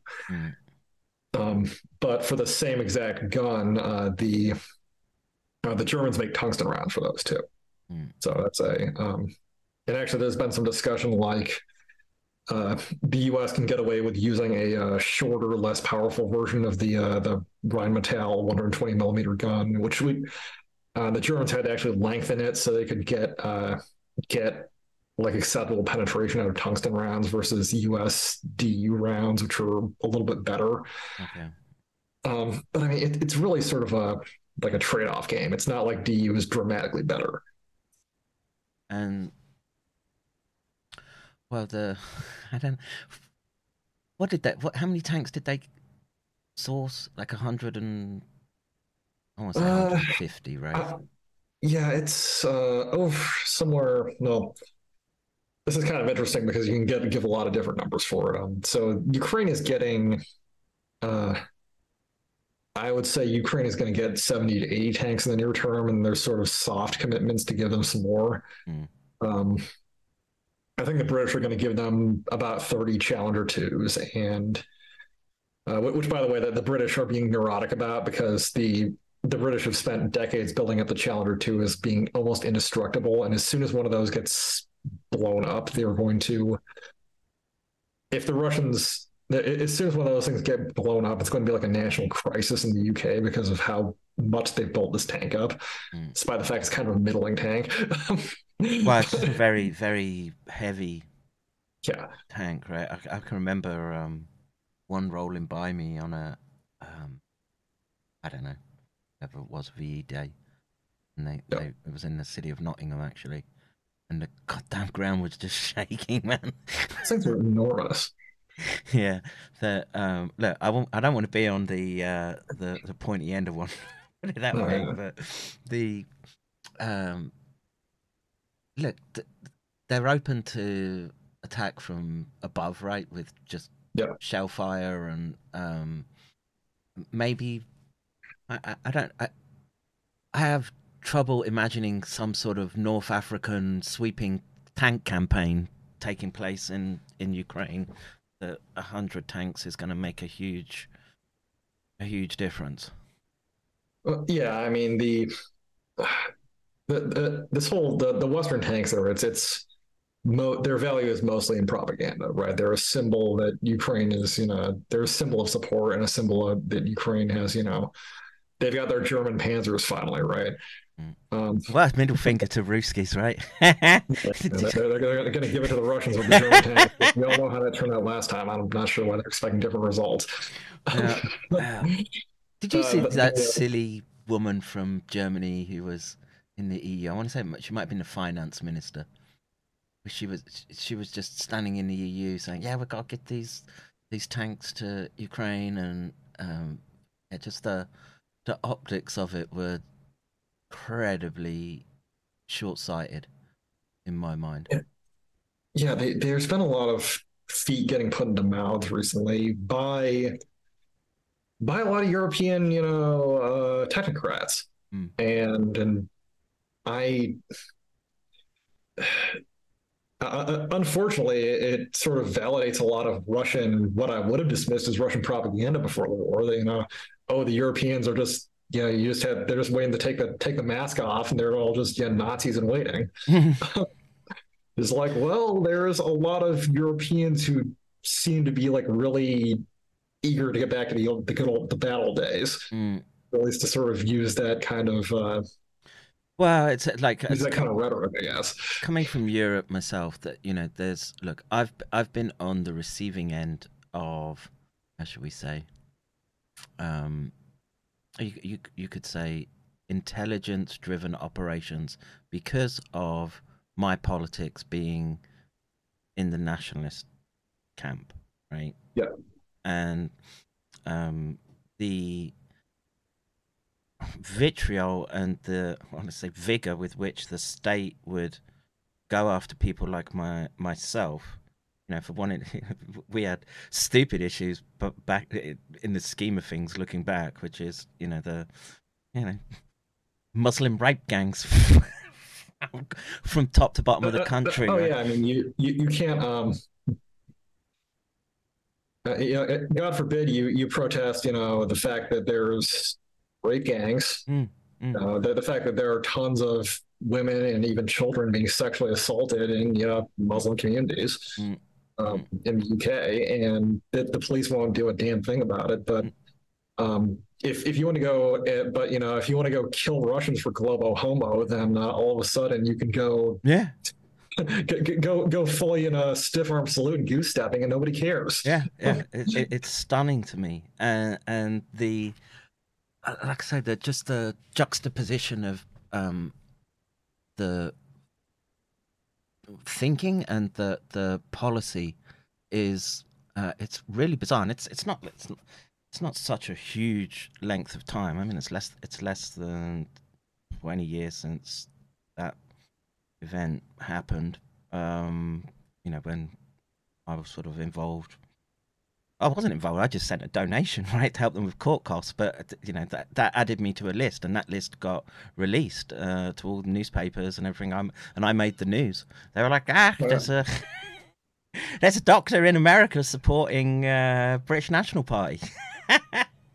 G- God forbid you. Uh, well, well, well, I mean, hell, I was I was worried. I I considered donating to the Canadian trucker convoy, and I mean, all those people got their got leaked and like got sued. The uh, some of the Canadian ones got like anti-terrorism sanctions applied to them. Mm. So last I checked, were supposed to be applied to you know people like you know hardened terrorists, not moms from Ottawa. Mm, mm. Like, oh yeah, we're just gonna freeze your bank account because you're protesting. I thought this was a free country. Apparently not. Well, it's not. I mean, have you have you seen this TikTok leg- legislation that they're they're pushing through?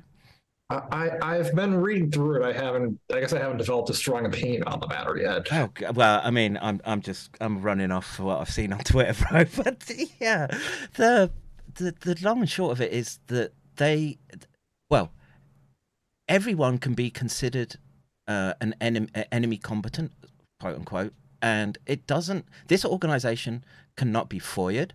Doesn't have to report directly to the president when making these decisions that oh we consider this person to be uh, I, I don't know problematic. Who's Yeah. that? Who's the American Muslim that they drone? Uh, al-Awlaki. yeah, yeah, right. But but basically, they're saying now that um, the the rules that apply to him now apply to all of you, and they're. Uh, I'm. Uh, I don't know how. Uh, well, to me, I, I, I've watched the last few years, and it feels very much like the 20, 21st uh, century equivalent of Bolshevism bleeding through institutions right now, and the the legislation coming behind it is is, there for a sort of I don't know end end final push for them to sort of um, achieve their achieve their aims, which is I don't know, like like I say, I like the, I like the moniker global globo homo. Um, it sort of encapsulates a lot of it. It misses the green Um, Yeah, I, I, mean, I, don't think I call them the Illuminati myself sometimes, but it's like uh, you know, sort of the just. I think it, it represents the. And actually, this is a point I've been meaning to develop a little bit, but it's like uh, the. It, it's it's trans everything.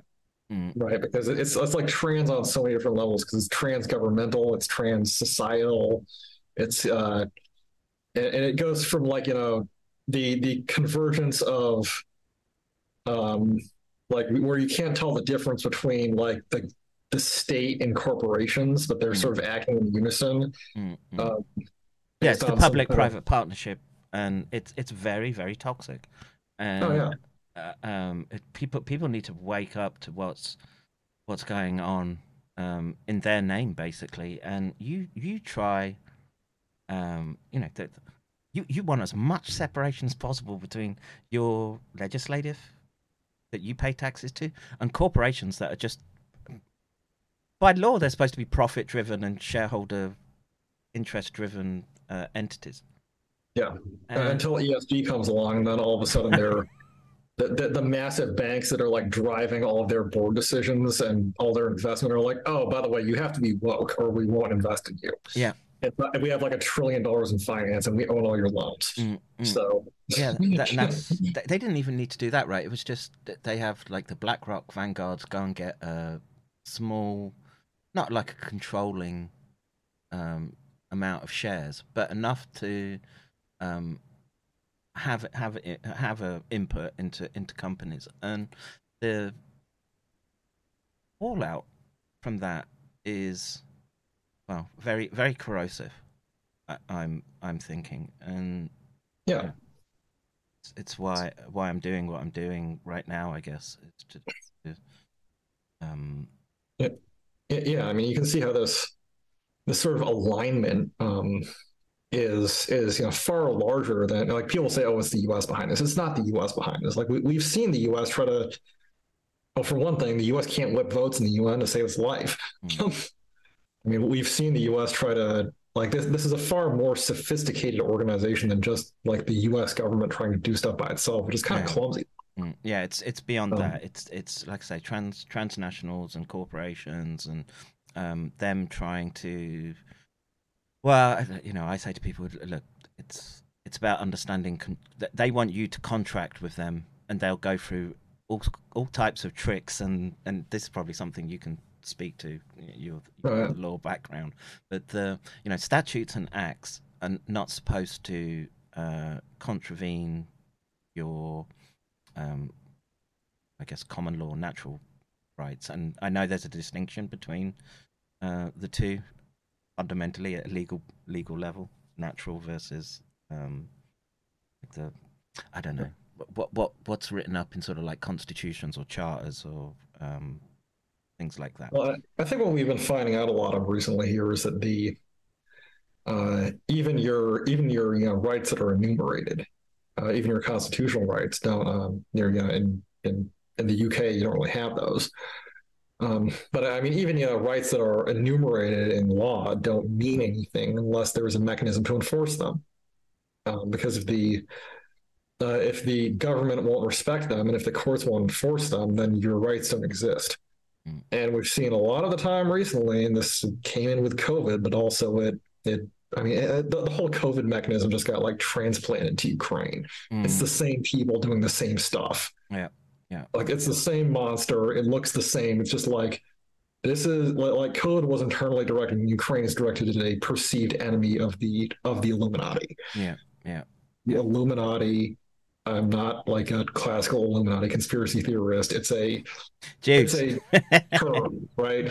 I mean, maybe maybe it's the same. People, there's some there's some of them in there. Like I say, I think Yeah. it's a mixed mixed bunch. Um, there's uh, it's I don't know. th- th- There's some degree of psychopathy and sociopathy that enables people to to get into that those inner circles. But you know, I, I, Oh, it's it's amazing. I was um talking to a guy recently. Like, it's astonishing how many of these like pro-Ukraine figures, even like the lower level ones, are somehow connected to Epstein. mm, mm, yeah, Like, Yep. who- how how is this dude connected to every single powerful person in the West, down to very low level people?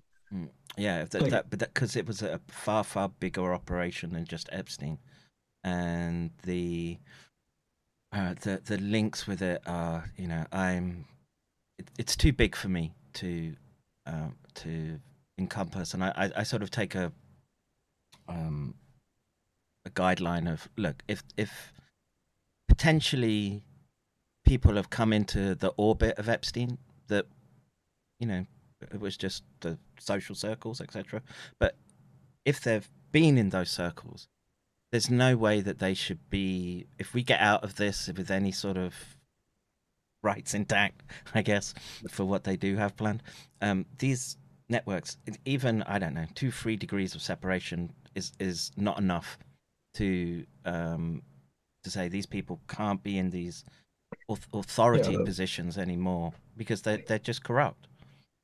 Yeah, I mean, the, like the, the process of just unwrapping this network is going to be, I mean, it would would entail a it would entail a lot. Yeah, you'd have to deconstruct. Um, well, you know, my interest comes in just like from the university side, but Epstein, you know, he he had offices in Harvard, MIT. Um, he he was he was everywhere, and Yeah, he was this incredibly like this astonishingly well well connected sex trafficker who I'm not. I mean, I, I'm I'm not even sure whether they because I mean he was so well connected. I'm surprised he ever got taken down.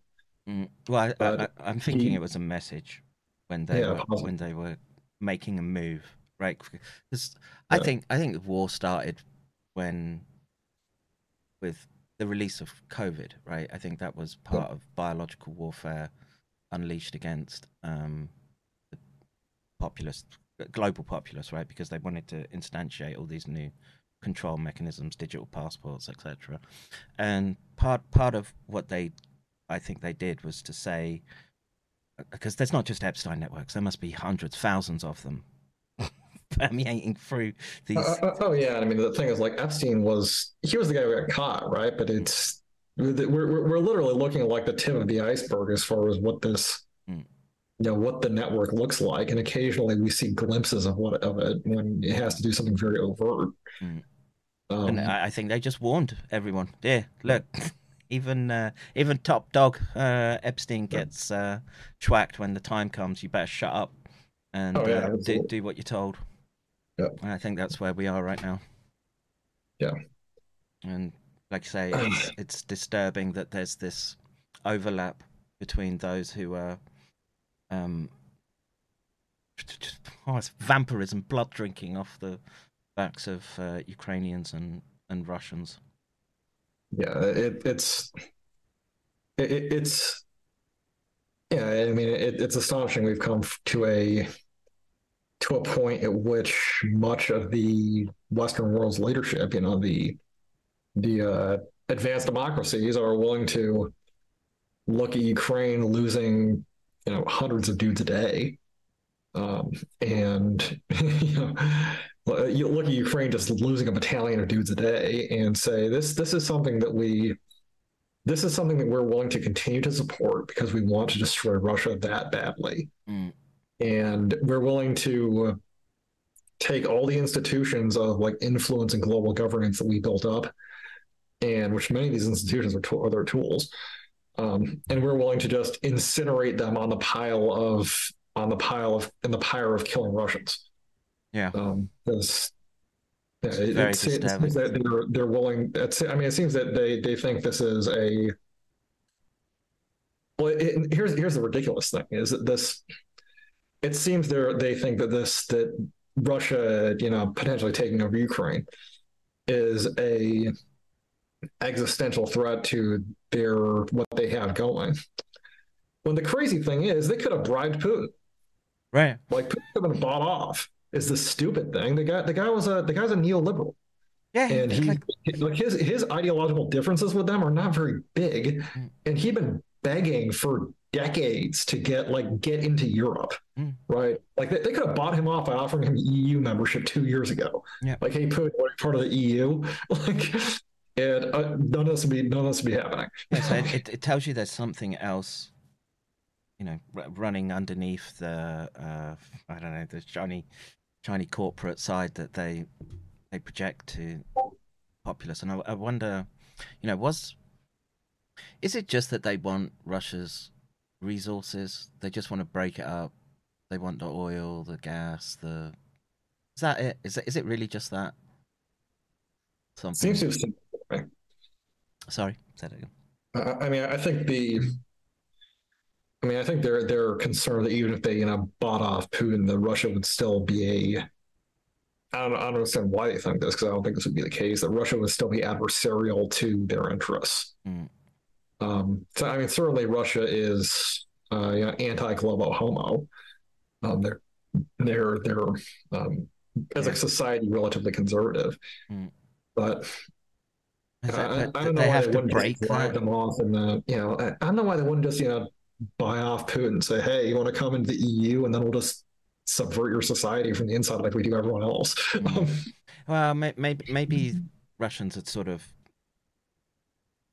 observed what happened over the sort of you know the twenty years of the EU, and maybe decided that they didn't want to you know cede sovereignty in in that domain because you know, I mean Hungary is a good you know, example. you know what the screwy thing about that is, and I'll actually, I'll actually tell you, you're you're wrong about that. I'll Oh, tell you why. Okay.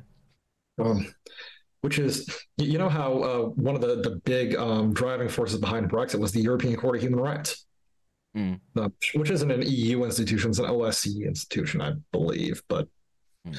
um, yeah, it's an OSCE institution. But uh, that was one of the big reasons why behind Brexit was yeah, we, we need to get the, the ECHR out of our legal system. We need to stop respecting these dudes. This is such a, Mm. uh, they, they just hand down these nonsense judgments, and this is such a, a violation of British sovereignty. Mm. You know, that was a big, a big hullabaloo. Um, yeah, big, big Yeah, I was all for it, man. Look, I didn't I didn't want to go into the EU. well, well, well, here's here's the funny thing is that is that the the Russians respected the East, the uh, ECHR's judgments. Hmm. Like Russia was a, a party to the treaty, and the ECHR passed you know, judgments against Russia constantly, like nonstop, and the Russians generally respected it. Hmm. I mean, they weren't like completely cooperative as far as you know, aligning their judicial system with um, European standards. I mean, they they did a lot of stuff. They got rid of the death penalty um, based on like the ECHR saying you can't have a death penalty, and they're like, okay.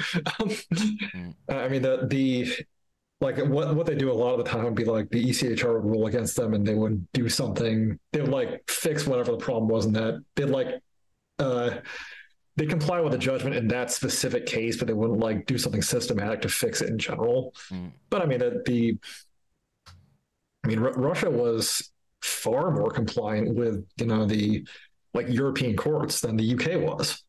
Well, I mean, they have a they have a, have a like two thousand kilometer long border with with Europe, I mean, right? You- I mean, the, the Russians were very, very interested pre-war into like integrating into Europe, and like, like I said, I mean, Putin could, could have just been bribed with EU membership because he Yeah. did so much stuff to get into European institutions, Mm. uh, like show that he respected European institutions, and like establish trading links with Europe. Yeah, and, and and so there's uh, that element that, well, you know, at what level was the command decision made to blow up those pipelines? That's crazy. Yeah. Was that was that is that is that just Biden? I can't believe that's just Biden saying, "Well, we'll take out those those uh, pipelines." There's there's uh, there's more there than um than just him, but you know the they, they've I, mean, I can certainly tell you that you know your U.S. U.S. I call them foreign policy bros. I guess it's a the sort of foreign policy establishment types have just been like, you know, fantasizing about blowing up Nord Stream for decades, for like a decade now. mm, Um, ever since it got turned on, they've been we've been saying this is a threat to our relationship with Germany. We should blow this up. And, all I mean, uh, course, those nice cars and we do it. Hey, those nice cars at reasonable prices and uh, kitchen goods. Can't have the Germans making those. relationship with their energy supplier. And you know, it's it's not like Russia wasn't sort of modernizing and um, becoming, you know, you could argue westernized, but the you know the big uh, corporations were all in there, right? Yeah, I mean, uh, Russia was you know, tightly integrated into Europe and was getting more so. And um, for some reason, which I haven't, I have yet to figure out myself, uh, we decided to. Well, I, I- think this is. I think a lot of this is coming from like old uh, Cold War. Well, I think there's some of this is coming from old, you know, Cold Warrior boomer con types who Mm. people for whom the Cold War never really ended, and the fact that Russia still exists and still has nuclear weapons and is still like a threat Mm. um, is deeply offensive to them, and they want to just eliminate that threat. Um, Amazing. I did, look, I was really in my twenties when um, just well, perestroika and then the Soviet Union. Well, it didn't take long for the dominoes to fall, and um, Yeah. you know, Berlin Wall coming down, and the I can, I can just remember the overwhelming sense of relief I had back Yeah. then because I I grew up with this, you know. My father being in the air force, everything was just ah, the the the nukes are coming, right? And I I remember at the time thinking, oh yeah, we've we've we've evolved, we're moving forward, and yeah, it just well, Globo Homo came on the scene, right? started started dictating to everyone what they what they can and can't say, and uh, different there's designs. real- yeah, that, that is a real, real. uh Hesitate to call it a cultural revolution, but maybe that's the right sense in the West in the last ten years. Mm, yeah, and Um, accelerating. And the crazy thing is that Trump getting elected accelerated it because that that really made them realize like, oh wait, if we don't if we don't crack down hard, we're going to lose this. Mm, mm, mm. Um, Yeah. I think that's what's happening. But Yeah. and it's uh, a deep, long winding path back to sanity for the moment. And no, I think we'll be I think we'll be, fighting this for the rest of our lives. yeah, yeah. Well, I just I hope they can put the guns away and it can be, uh, you know, it's just the Uh, shit posting on internet. hopefully our lives extend into 2024. Right. It's just, yeah, it's not a given at the moment, right? They're uh, Yeah. no, it's not. It's uh there's well, I mean, if if you had to give a probability rating for escalation and sort of drawing in other countries, where would you put it at the moment? Uh, moment, I would say. I would say the odds of the war expanding to other countries at the moment are about 20%. I think there's a possibility the Russians are going to have, um, particularly if the Russians have a campaign plan like what I that looks like what I think it looks like. Um, namely, they've sort of built up a large army and they're going to push this into Ukraine sometime in the spring. You think Um, so? uh, but doesn't that doesn't that pull Belarus into it, and so that drags another country in? That would they really do that? But, well, I mean, I- I- they, I mean, Belarus is kind of already in. Um, they, the Russians do military operations out of there sometimes. Um, they, they certainly used it as a jumping off point last year. Uh, but what I, what I'd be more, more concerned about would be, but let, let's say that the, the, the Russians, um, sort of operate like what I think they're going to do, and they, um, having gained a, uh, you know, a superiority in forces over the Ukrainians. They're able to move the front um, come the spring. Mm. Uh, they're going to start moving the front. That front's going to stop moving somewhere in uh, somewhere in. It's going to stop moving, you know, at the western border of Ukraine against Poland Mm, eventually. Uh, yeah. The well, well, then the then the danger is okay. The Russians have built up this. I mean, they're, they're doubling the size of their army. They're going to keep it that way, and the, the danger is okay. At this point, NATO has committed and lost much of its war material in Ukraine. It's it it's a it's it's never been weaker, right? Uh, the North Atlantic Treaty Organization is very hollowed out right now, and particularly is um, not so much in terms of like weapon systems, but in terms of ammunition and uh, uh, in terms of uh, in terms of ammunition, in terms of certain weapon systems. Um, and the the Russians will be in a, a much stronger position. Well, okay, what if they decide to go and, and actually let me I'll bring I'll bring this up here and we can sort of discuss this, but I mean, what if the Russians decide, okay, throughout this entire war, the Baltic states have been consistently um, provoking and aggravating the situation. Mm. And I mean, Finland here, they just they're joining NATO. I think they're in NATO as of last night. Um, and I mean, Finland is right up against is Finland has you know a significant border with Russia. Um, if if Russia is much stronger and NATO is much weaker at the end of this war, what is stopping the Russians from uh, solving some of their solving some of their problems once and for all? Right? Right. What's stopping them from steamrolling the Baltic states? What's stopping them from steamrolling Finland? Uh, what's stopping them from trying potentially trying to forcibly disband the North Atlantic Treaty Organi- Organization by just defeating it? Mm. Um, Mm. and well, it's, it's- I I guess there's just the nuclear gambit, right? That Yeah. Puts a puts a Yeah, and, and- I mean the yeah the, the the real question is well, I mean will is I mean will will the United States and the UK, France, the nuclear powers, uh, are they going to potentially get into a nuclear war with Russia, especially if the Russians are very clear they intend to use such weapons Mm. um, over the damn Baltics? And I think there's certain people, and I mean, I think the UK might be willing to. Their politicians are pretty irresponsible right now. But look, man. The politicians don't speak for the average uh, average. Uh, uh, I mean, is, is the public willing to? I don't. I don't. I don't think so. Um, I don't. You know, my again, it's anecdotal sampling set, but the um, there's a very strong disconnect between what's being pumped out over media versus what, well, I, you know, working class people really think. I don't. I don't think there's a. Uh, a desire to go to war with with Russia at, at the people. People don't see them as an enemy anymore, right? But, but yeah, I mean, I, I don't think. I mean, the the section of America, the segment of America that's willing to go to that that would support this kind of war is not the segment of America that would fight the war. Mm, mm, yeah. Um, and if you start calling people like you know me back into service to go fight Russia, there's going to be a problem. mm, Yeah. like people will be very unhappy about that. Let's put it that way.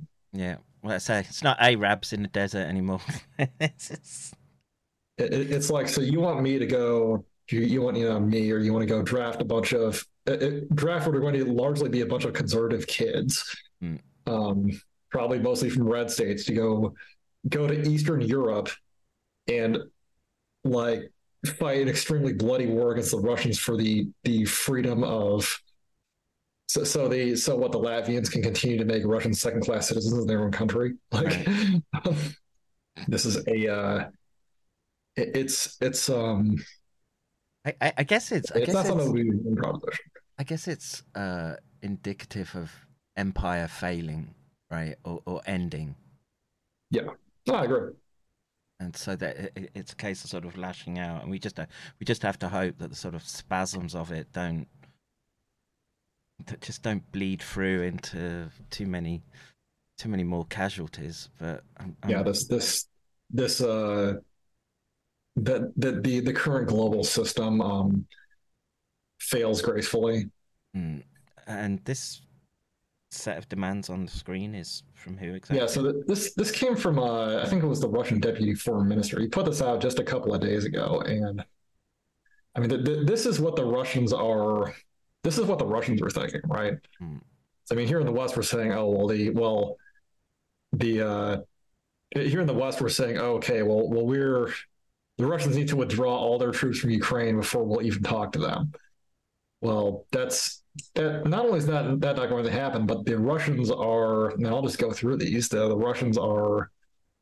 Um, they've been escalating their their demands, uh, and some of these demands are not demands of of Ukraine. They're not demands that Ukraine can satisfy. They're demands of NATO.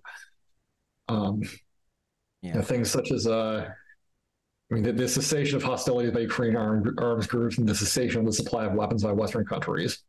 Mm. Um, pretty basic. Uh, you know, Ukrainian neutrality, the Ukrainians can do that. Um, that's what they were asking for on day one. Uh, confirmation of the non-nuclear status of Ukraine. Um, same thing. The uh, recognition by Kiev and the international community of quote new territorial realities unquote, which is not just okay. Ukraine needs to recognize that there a lot of their territory has now been annexed to Russia. Uh, like the UN needs to do this. This is a this is a demand the Russians are making. Well, Like the thing is, it's not- Western backers need to do this. it's not so much a new demand. Well, I, you know, the Minsk the Minsk Accords were were supposed to recognise the the Donbass as sort of being uh, I don't know, semi semi autonomous. I want to say. Well, it, Uh, it was supposed to be a, if I recall what the, the terms were correctly, the, the Donbass was supposed to be basically an autonomous region within Ukraine. Hmm.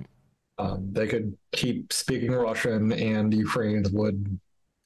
They could keep speaking Russian, sort of mind their own affairs, and the Ukrainians would uh would otherwise Not shell them constantly. yeah yeah not keep on shelling them and trying to attack them. Um, was it so? So- Was it so much to ask? Right. I, it really wasn't.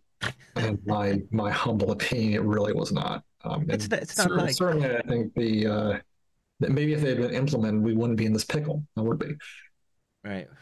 Well, you know, there's an argument to be had that the the Russians were just naive in thinking that those uh, agreements were worth the paper they were written on, and we had Merkel few months back now just saying, "Oh yeah, we were just uh, stalling."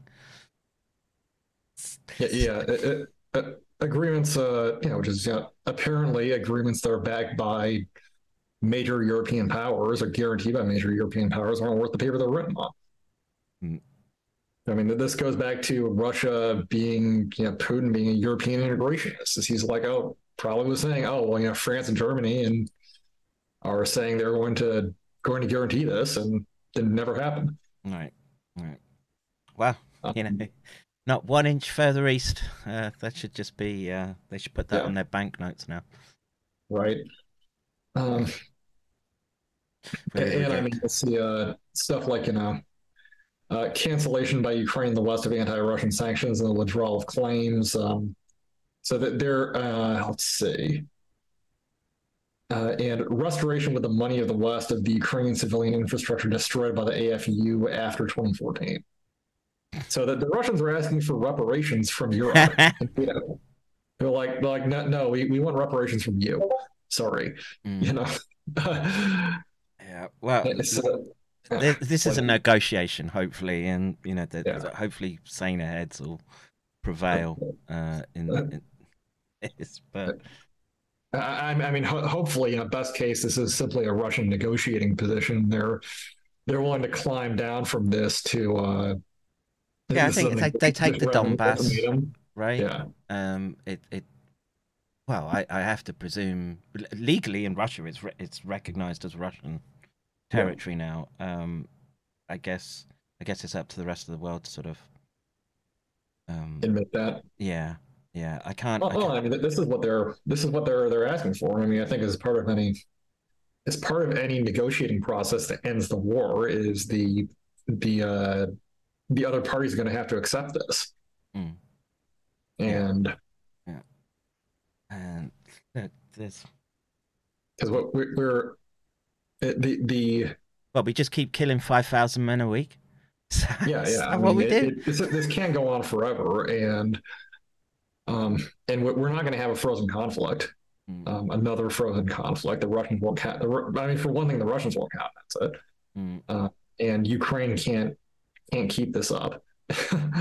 So we're, we're not like talk about oh we're going to freeze the war. Like no the russians want a peace treaty. And they're Mm. they, they i think they have their uh their uh cl- i think they've got a pretty good idea of what they want out of that peace treaty They have a pretty pretty reasonable ability to force at least ukraine into complying with it. Yeah, we'll um, see. Look, man, they would have been so much better had they taken the peace treaties at the beginning of the war. And yeah i mean the, the russians weren't asking for a lot even in april they weren't asking for a lot right, uh, in fact i mean the um stop this- shelling people. that was Yeah. it. I mean, it came out that you know NATO came in at the beginning of last, a year ago and um, you know torpedoed a peace deal that was on the table. Mm. which Yeah, was but which is the neat. British. The British again were were Yeah, doing Boris it. Yeah. flew into Kiev and torpedoed a peace deal, which was like the terms of it were basically like the Russians would just withdraw from everywhere, and uh, Ukraine would basically accept, you know, would, would basically like accept the separatist republics sort of as they being like independent countries, Mm. not part of Russia, independent countries, and uh, and then you know Ukraine would get security guarantees, Mm. and that would have been so much better than the result that Ukraine is going to be getting getting now. So, I, I mean, looking at that map there, I, I mean, I know you mentioned sort of pushing down south. Uh, That's Belarus in like the top left-hand corner, right? Yeah, that's Belarus up there. Um, why why haven't or do you think Russia would try and decapitate the Zelensky regime? At some point, they've got to realize, ah, this just there's no way to um, negotiate with this with this side, so we may as well try and take out the leadership. And so, I, I, this this is a question I actually wanted to ask you. Was, um, so the Well, I I think the the Russians will do that if they think that there is truly no chance of negotiations. Um, I think. I mean, how much how much more data do you need? I don't know. Uh, I mean, Putin's clearly a very patient man. I, I, I guess, but the so had you heard about? and also like also I'll put it this way. On this map, it looks like the Ukrainians could possibly win. If the front line is along, say, the Dnieper, Mm. um, then Ukraine may have a whole lot of the, the incentives for Ukraine to negotiate and negotiate in good faith may be entirely different. Mm. Because right now the Ukrainians they still think they can win this, and NATO is still telling them they can they can win this. And as near as we can tell, uh, the senior decision makers in NATO still think Ukraine win this. God knows why, but um, Well, it's not their forces going in and getting Yeah, chewed up, not- right? that's not, not their guys. They're ordering the combat. Mm. So the Um, the so, the Kinzhal, that's the hypersonic, right?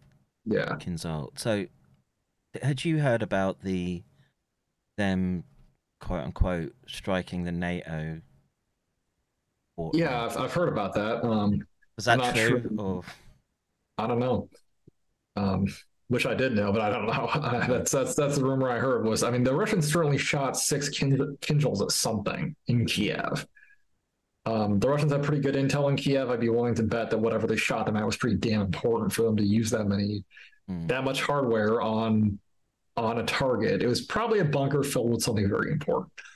Um, Of course, the Ukrainians have not put out information on this because they're very cagey about their losses. Right, But- NATO's not going to say, "Oh, you just blew up." a-" Yeah, we, we you just you know, smoked a ton of our dudes, uh, or the guys we keep under the table, right? Um, you just you know, blew up our uh, you know blew up a command center we had or something. But Does I mean, certainly the Russians shot six Kinjals at something. It's likely they hit whatever they were aiming at. It's likely that given their intelligence capabilities, whatever they were aiming at was pretty damn important. right, right. And I don't know the how much warhead do you have to like? If something's going that fast, how much explosive do you have to put on it? Well, I mean, at that point, the explosive is almost unnecessary. The, the Yeah. kinetic energy thing is, is Hmm. more is larger than any amount of explosives you put in. It's not like a nuclear bomb. right, right. I just, uh, well, I'm trying to visualize what the impact and so you- you're hitting a bunker, for example, right? And so, like the the bunker busters, that that that's tungsten cased, cased, right? Uh, yes. What well, what what a lot of bunker busters are is like a very thick walled, um, often steel cased, uh, very, very thick walled um, bomb. Hmm. Uh, sort of drop on target and just it's just um, it falls pretty quickly and it's heavy and hard and it'll it'll penetrate through concrete. Hmm. Dealing with a something like a Kinjal, I mean, a, a bunker buster might go supersonic while it's falling. A Kinjal is going, you know, ten times faster. Hmm.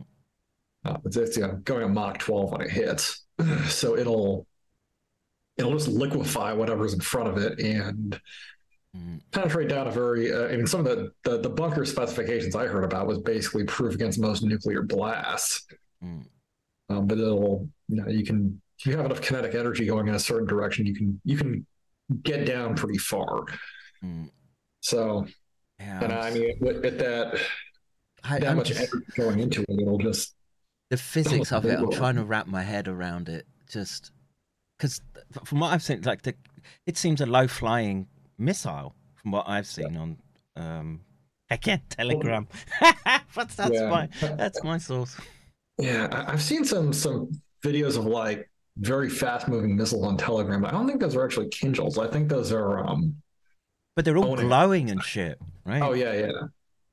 As the as a Onyx is a um it's not hypersonic, I don't think, but it's like high supersonic. It's a uh, it's a very fast like anti-ship cruise missile the Russians have that they shoot against land targets sometimes. Would that would that create that sort of plasma glow around it? Because that's that's the air heating up.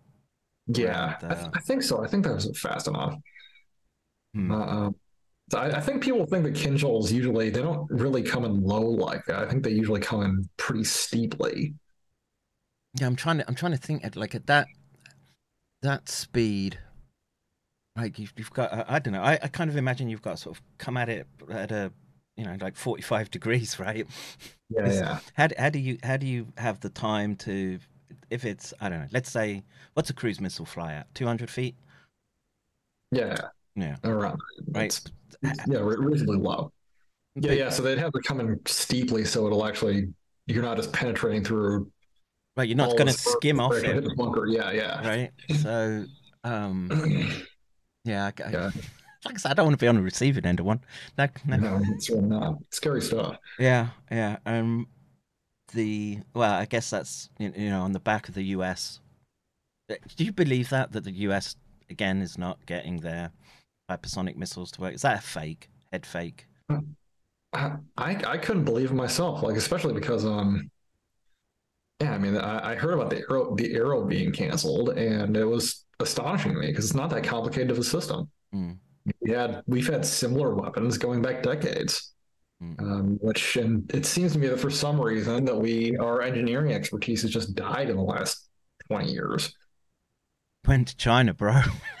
Yeah, I don't want the China, I guess. Like we, we can't design things anymore, and that's that's a known problem we've had. I mean, we can't build bridges, we can't build highways, Mm. can't Yeah. build trains, and apparently we can't build missiles worth a damn either. Well, I, don't- I don't know.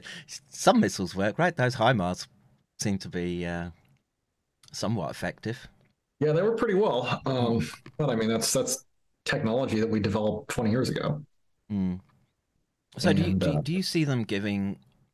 Why why haven't they gone the step of giving the longer range missiles for the HIMARS right now? A couple of things. Um, one, we don't actually have that many of them. I see. So, and, and actually, we, we don't have them, and we don't have a lot of them. We're not making a lot of them. I think we made a like a test run of a few of them a little while ago, but Hmm. uh, we're not in a position to manufacture any more of them right now. So I think what they're worried that, and also here's the other thing: is the Russians have shown an extraordinary ability to use their air defenses to shoot down missile targets during this war, Hmm. like um, st- stuff they shouldn't really be able to do, and they're just doing it casually and um, and what I think we really don't want to do is, especially if we're potentially like looking at using uh, these missiles against them in the future, like us personally, Mm. We don't want to train them to to defeat this threat before we, we don't want to like train the Russians to defeat this threat in the low stakes war um, before the U.S. comes in in the high stakes war.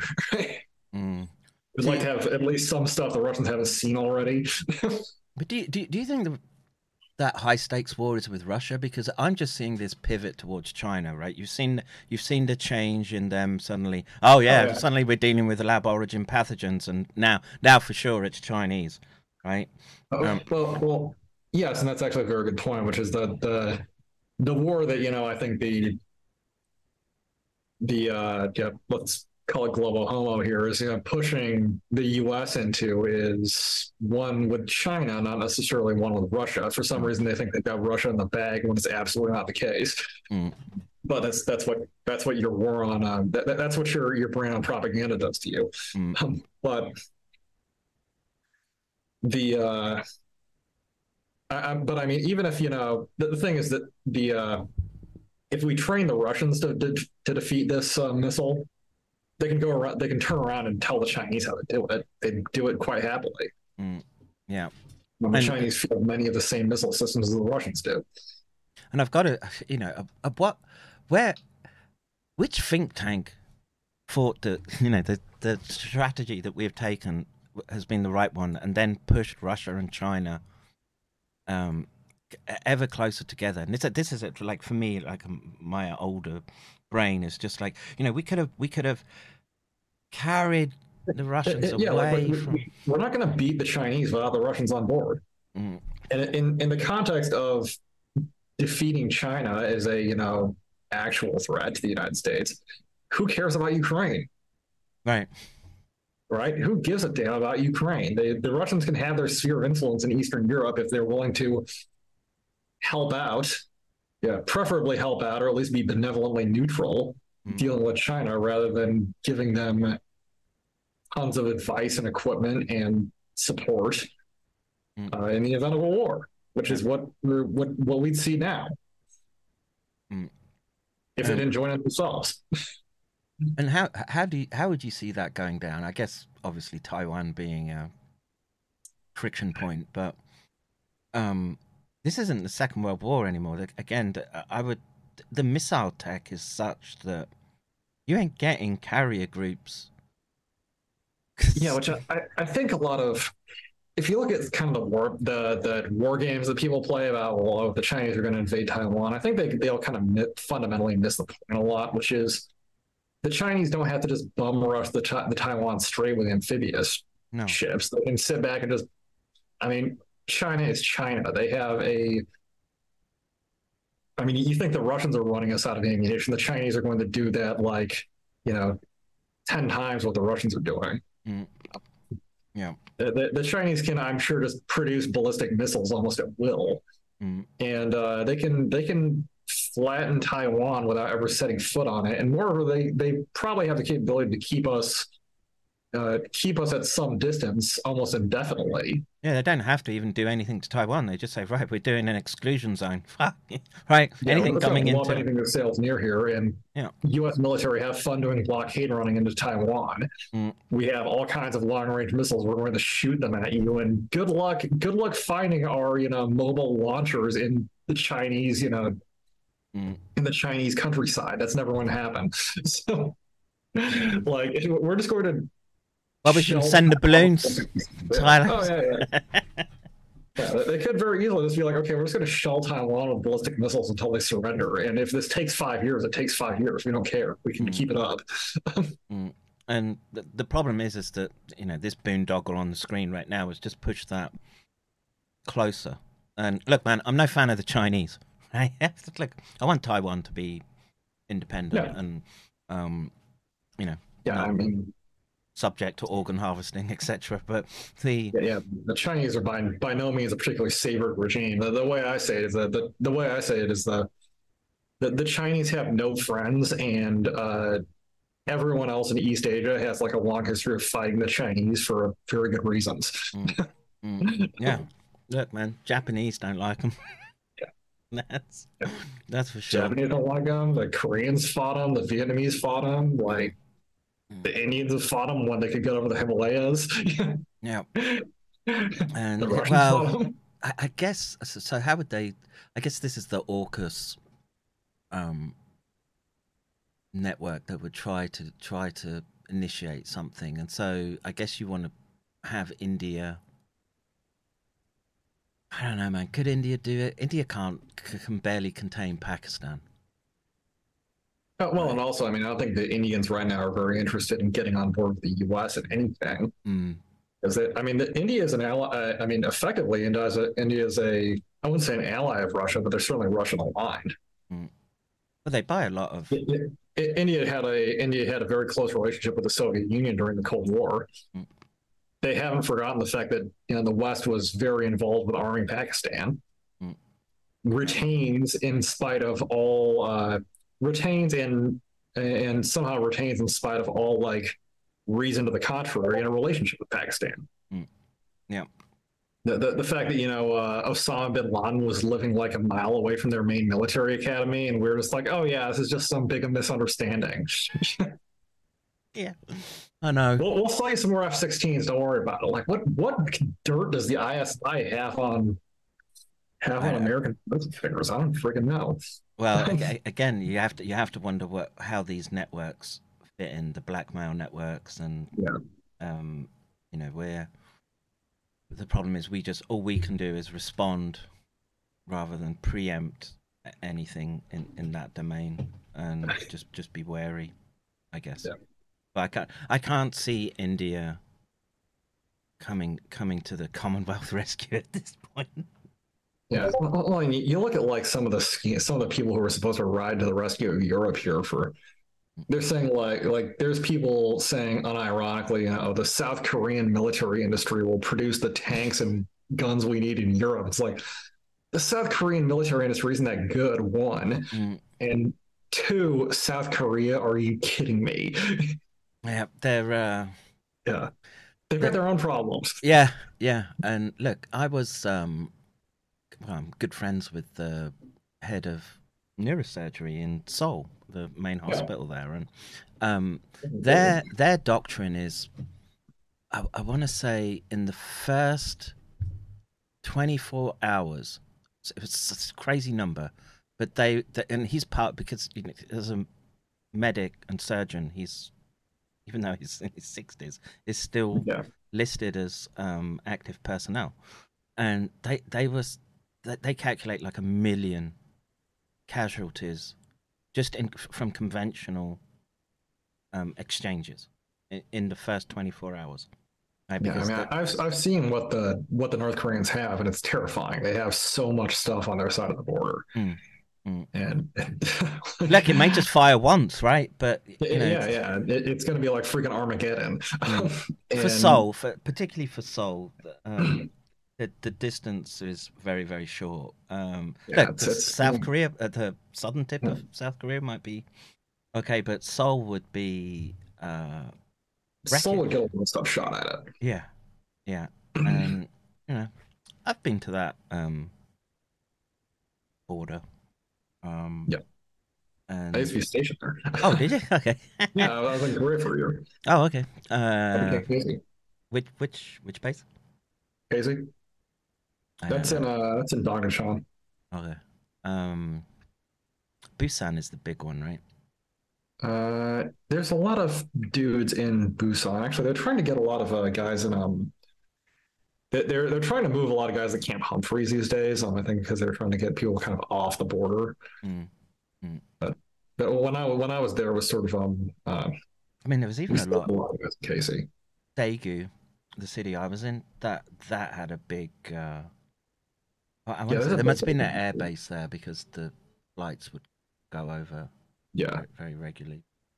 Um, the yeah, the the yeah, thinking thinking South Korea's kind of coming into this game and uh, gonna the, the thing with South Koreans are just going to like produce a thousand K two tanks and then give them to Poland. Um, sure, bro. I think they'd probably want to give to their own army first, and then we'll produce tanks for you. I don't know, sometime in twenty thirty five. Mm. Mm.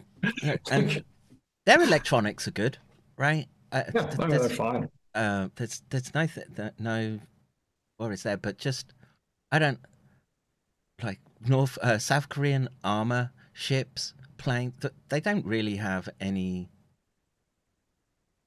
Uh, well, I I only ever saw U.S. aircraft there. I don't. I, I've never seen a Korean-based fighter. They may have them. I never saw them. Yeah. And I guess Oh, they're uh, they're they're trying to develop one, but I mean, it's all basically they buy they buy aircraft from the U.S.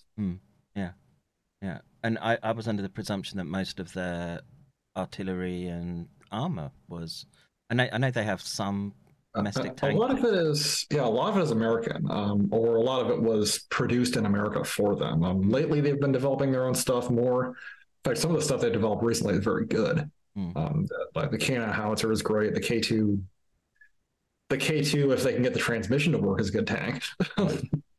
right, they've been having not battle they've been tested having though. production problems with that thing for a decade now. Hmm. It's But part of why you know the the, the Poles going to South Koreans saying like we're going to buy a thousand K2s is like desperation territory. It's Mm, Very much so.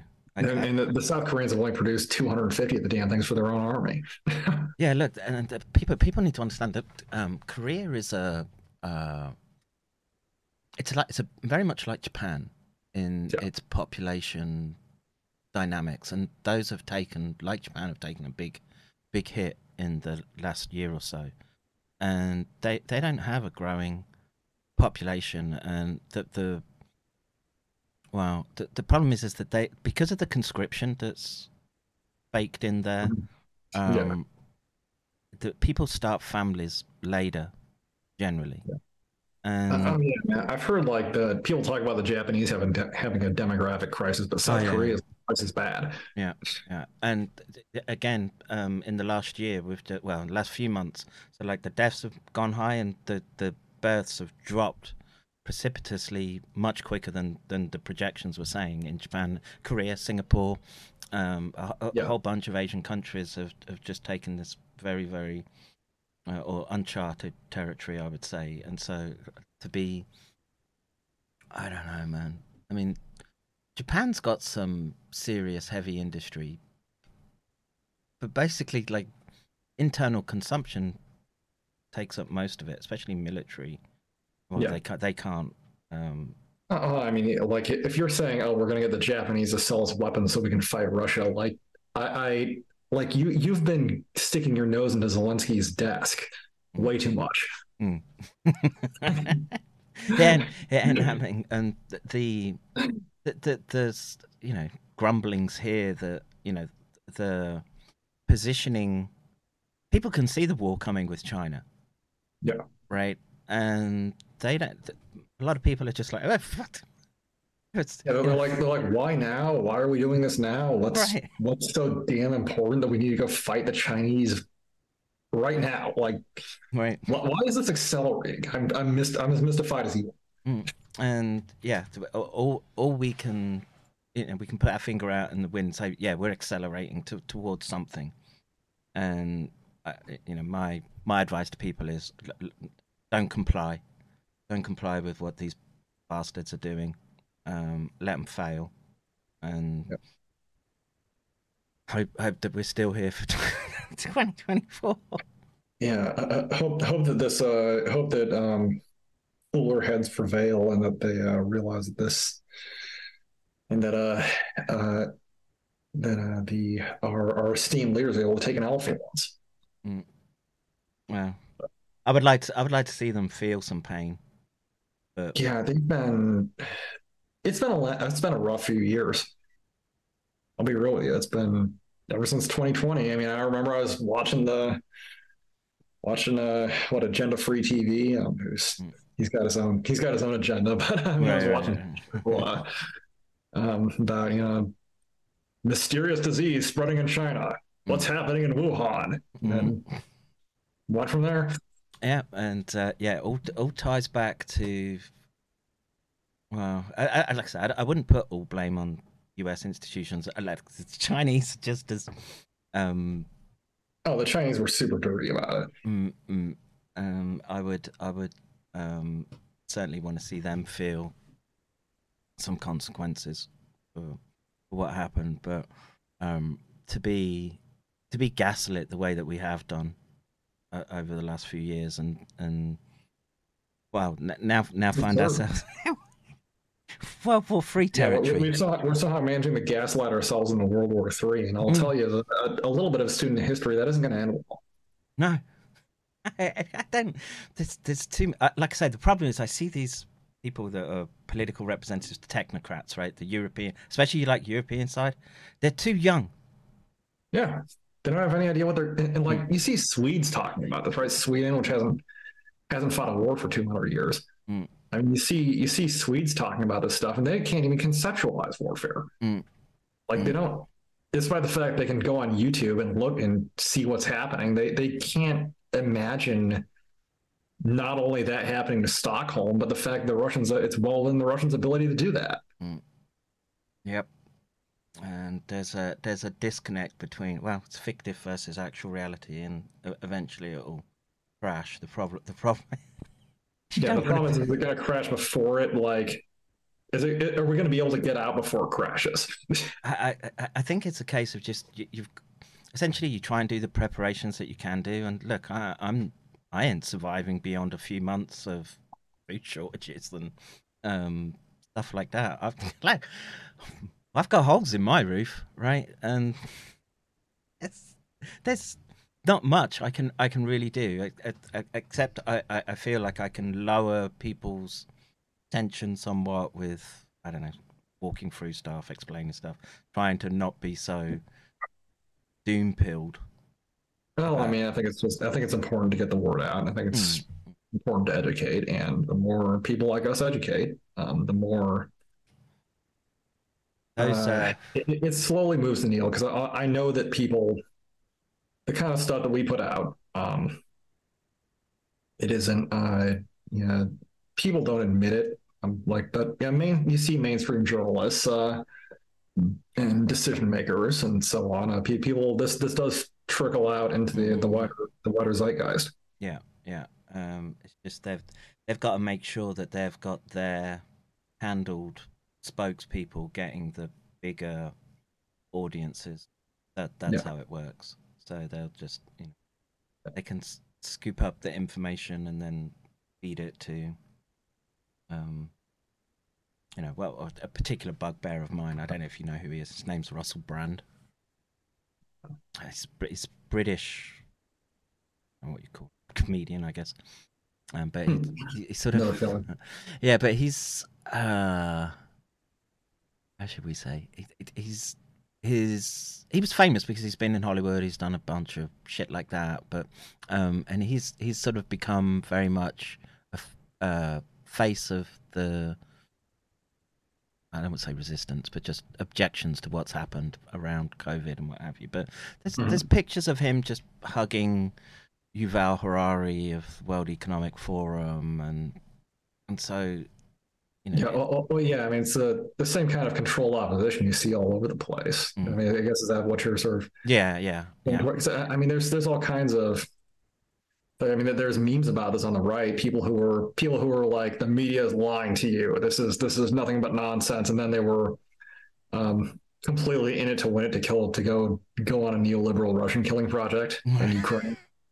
Right? They're all just like, yeah, rah rah, let's go go kill some riskies. yeah, yeah. But Biden's doing great. Keep it up. Keep it up, Joe. It's like you you people hate this dude. Why are you? Oh, right, you're controlled opposition. Okay, there we go. Yeah, yeah. And did you did you see Hannity after the the what you call it got taken out? That drone. I, I I heard he had a meltdown, but I think what is more, did you hear about Ron DeSantis? No, I watched Hannity. He he he lost it, man. Oh my God! It's like God forbid our drone gets shot down. Right. It's like we were only doing donuts on their lawn. God forbid they come out with a shotgun. Um, yeah, touche, bro. yeah. But, but I, I saw like Ron DeSantis recently who had a because he he previously had been like we shouldn't. It said you know that this is stupid. We shouldn't be supporting Ukraine. What are we doing here? Mm. Well, what do you know? Ron DeSantis came out a couple of weeks ago, bent the knee. He was like, Russia is a gas station with nuclear weapons. Really? Yeah, dead, dead serious. Like, I'm, I'm pretty sure this is a direct quote. He said, Oh, I'm Russia sorry. I'm I'm confusing uh, Ron Paul with Ron DeSantis. Ron DeSantis No, is the Ron Florida DeSantis. governor, right? Yeah. Florida governor. Sorry. Trump's big rival. Ron Paul, though, surely he's been uh, somewhat I'm- um, Yeah. circumspect of. I can't speak for, I haven't heard about Ron Paul. I know Rand Paul has been very, He's, uh, he's been pretty vocal, right? yeah, yeah. But I mean, He- he Ron DeSantis, the, the, you know, Trump's big rival for the nomination, the big, uh, big guy who's been getting promoted as the alternative to the washed up orange man. Mm. Uh, he's uh I mean he came out and he just completely toed the neocon line like he could he basically basically freaking uh, ki- kissed Dick Cheney's ring Oh no. on and just like every including like talking points that people know are stupid by now, like oh, Russia's just a gas station with nuclear weapons, and why are they producing more war materials than the entirety of the North Atlantic Treaty Organization? Mm. Like, Yeah. this is a pretty like this is a what, this is like a, a really good gas station, like a Wawa. What was the the? There was one in Texas that was really famous. Just uh, I don't know. It's got like a squirrel or rabbit or something. They're like, oh, you've got to go to those things. It's massive. I've never seen gas stations so big. Um, Oh yeah, like those those uh like the ones for truckers, like Yeah, really yeah, nice. You got like a restaurant and like a merch shop and all kinds of stuff. Like Like, 50 Russia's like one of those gas stations. and yeah. I, was, I was like, dang man, that's uh, Yeah. that's some serious. Uh, I wish I could remember its name now. Apparently, it's a Texas institution. Um, Oh yeah. But uh, I I don't mean, know. I'm sure I've seen. I'm just not. It's I bought the wife a chopping board, Texas chopping board, yeah, in a gift shop. yeah. It They was- sell they sell chopping board. They sell cutting boards in the uh in the gas station gift shop. Yeah, it was it was nice, man. I, I bought a few things in there for the kids Yeah. and whatnot. And yeah, the well, the cope is that uh, they're getting, or Iran's giving them war materials, or, or North Korea, or um, you know, but I don't- It's like yeah, it got got so so wait so so Russia getting war material from their allies is a sign of weakness, but yet we're giving like our entire army to Ukraine to fight with, and this is somehow a sign of Ukrainian strength. Can they at least like align? Can, can we at least like dial the hypocrisy down maybe fifty percent, and we'll have some kind of public discourse in this country? I don't freaking know. No, it's it's, it's impossible because the, the the media is so it's so controlled that it, like the mainstream. I, I make a point of watching um, the UK media, and there's there's I don't know what's it called, the Times, but it's linked to it's basically offshoot of the BBC, and Oh, it's bonkers. Let, let me. Do you uh, the, the the British Defense Minister, what's his face, came out and he was just like he had a, he did an interview recently. I'm not sure if you saw this. I haven't seen anything recent, but Uh, he. Wait, let, let- let me look In- up in the his last week? exact claims. No, My- my- my- the last week. This was uh, this was um for the last few weeks, I've just I've had people visiting and just sort of been doing tours around Japan with folks, and um, so I've been kind of lovely. out the loop for a lot of it. And the last like big news was the the Reaper drone getting taken out, and then I've been Oh. slowly catching up. Yeah, sounds really nice. I'd like to go on. Go Yeah, me cars are two around cars, Japan bro. and Just uh, yeah, yeah. give me the word. I'll show you around. Absolutely. Um, get the chance to come out that way. Um, here, let me uh, see if I can find this. Uh, It's probably absolutely completely absurd coming from British MPs, though. Just uh, putting their troops on the ground, sending the boys. yeah, That's it. And they look, they, they they went through years and years of shrinking the British armed forces. Deliberately, deliberately sort of mothballing stuff. Like the, the reason they've got tanks to give away is that they basically disbanded a whole bunch of their um, tank units, right? Um, oh yeah, they, they went from they they cut you know seventy five percent of their tanks. Mm. They're cut, they're still cutting. Yeah. like they're gonna they're gonna cut that in half too. Yeah. like the the the British got another five billion dollars in funding for the military, and their military is still shrinking somehow. I don't Mm. even understand this. Well, it, it goes into the psychological operations, 77th Brigade, all that. They, they think everything's being fought on the internet, and I mean, I they're certainly doing a hell of a job on the internet, but unfortunately, they're not doing a hell of a job on the ground. Mm, mm. is that NAFO thing still going? Probably, you still see those guys pop crop up occasionally. Um, I, I, they're losers. Let's that way. Mm, mm, Um, yeah, losers on a glow op to boot. Um, Mm. but so, so th- this is a Ben Wallace back in this was a lot further ago, longer than I thought it was back in back in February. Uh, but uh, Ben Wallace, who's the defense secretary of the UK, um, he made a sat down with BBC Radio 4 and claimed he made a series of claims. Uh, the Russian Federation had 97% of its army in Ukraine. Oh, yeah, yeah, yeah, I remember. yeah, yeah, list it lost off. Two thirds of their entire tank fleet. Yeah. Uh, that uh yeah, let's see that they're they're taking massive losses to their combat effectiveness. They were attacking with First World War style human waves, Mm. and that because of because of this, Europe's security has improved under his tenure. Mm, yeah. Like, well, this, this this- was the shovels thing, right? This that, that's where that came from. The, Yeah, the- they were fighting with shovels. Yeah, the, the Russian reservists are are the Russian Russian conscripts are. I I love how this is a self defeating talking point because not only are Russian conscripts fighting with shovels, but they're winning with them. Yeah, yeah. Well, you know, I, I like I say, I don't. I, I, I it's difficult for me. I, I don't. I, I don't want to picture it, but like the what that fighting must be like on on the ground where where you've got a clear, I don't know, streets, apartment blocks, and um, it, it's terrible. And actually, I can I can tell you if you want to see something what it's like. Uh, uh, there, it's actually on YouTube. Um, look up a. It's on YouTube and it's it's it's a film, so it's fake. It's like not people getting actually killed, but it's a. okay. Look up. Uh, it's called "The Best in Hell" on YouTube, and it's actually a like film the Wagner Group made, like just to sort of um you know, show people kind of what they what they did. Um, and it's not like it's not like propagandistic. They don't go into the morality of anything. They're just like this is just how we fight. And it's not, not like a propaganda piece. If you don't want to see like Russian propaganda, it's just Um, like, I, I it's don't. just about I don't find it on YouTube. I find Mhm. films about it. A technical review of Best in Hell. Is that what Let me let me find it. One, one. It might have been so taken down. Taken down. It's- If it's- it's not in a technical review of the It seems more like commentary.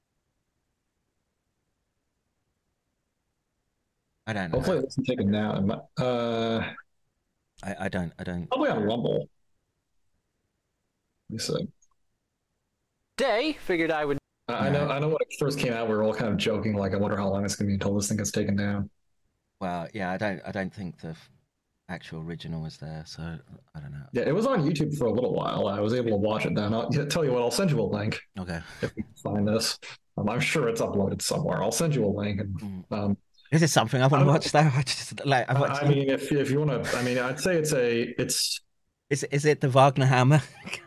No, it's not. It's not the Wagner Hammer. It's Okay. um. I'd say it's one of the best depictions of like, not just like combat, but just the uh, how you know, even just you know, dudes going through a building is being supported by so much stuff behind them, and all the like. You've got like the fight between the infantry, but it's also all these different other fights going on around them at higher levels, Mm. which they go into. Um, so I Is, mean, is it, it's is it in like- English or subtitled? It, it's subtitle, but it's not like a propaganda piece at all, really. Okay. It's Uh, just sort of um, maybe maybe I'll, Ukrainians. Right. I, I mean, I'll, I'll do a screening of it, I guess, for historical purposes if they're taking it um, off Yeah. the internet. But um, the, you know, as a artillery trained individual, I mean, okay, you you drop your shells on and what have you in that that urban environment. I mean, how how much do you have to be dug in to get through that, right? I mean, it's because uh, it depends on the size of the shell, but I mean, a lot of the time it's you need. Uh, I think the rule of thumb is for even light artillery rounds, you need about a meter of earth over your head. Um, Okay. For heavier stuff, you need you need to go deeper. Um, But once once but once there's all that concrete and rubble and um, I imagine I imagine it's very hard to unless you know directly where someone is. Must be very Yeah. hard to to take people out. You know, from 10, oh, yeah, 10 it's, it's 10 very kilometers especially like especially like reinforced concrete buildings. You can shell those things forever and they won't fall over. Mm, yeah, Um, yeah. It's funny, right? You just Reinforced concrete is incredibly tough. rubble piles that are still. Yeah, it's like completely just destroyed on side, but it's still standing somehow.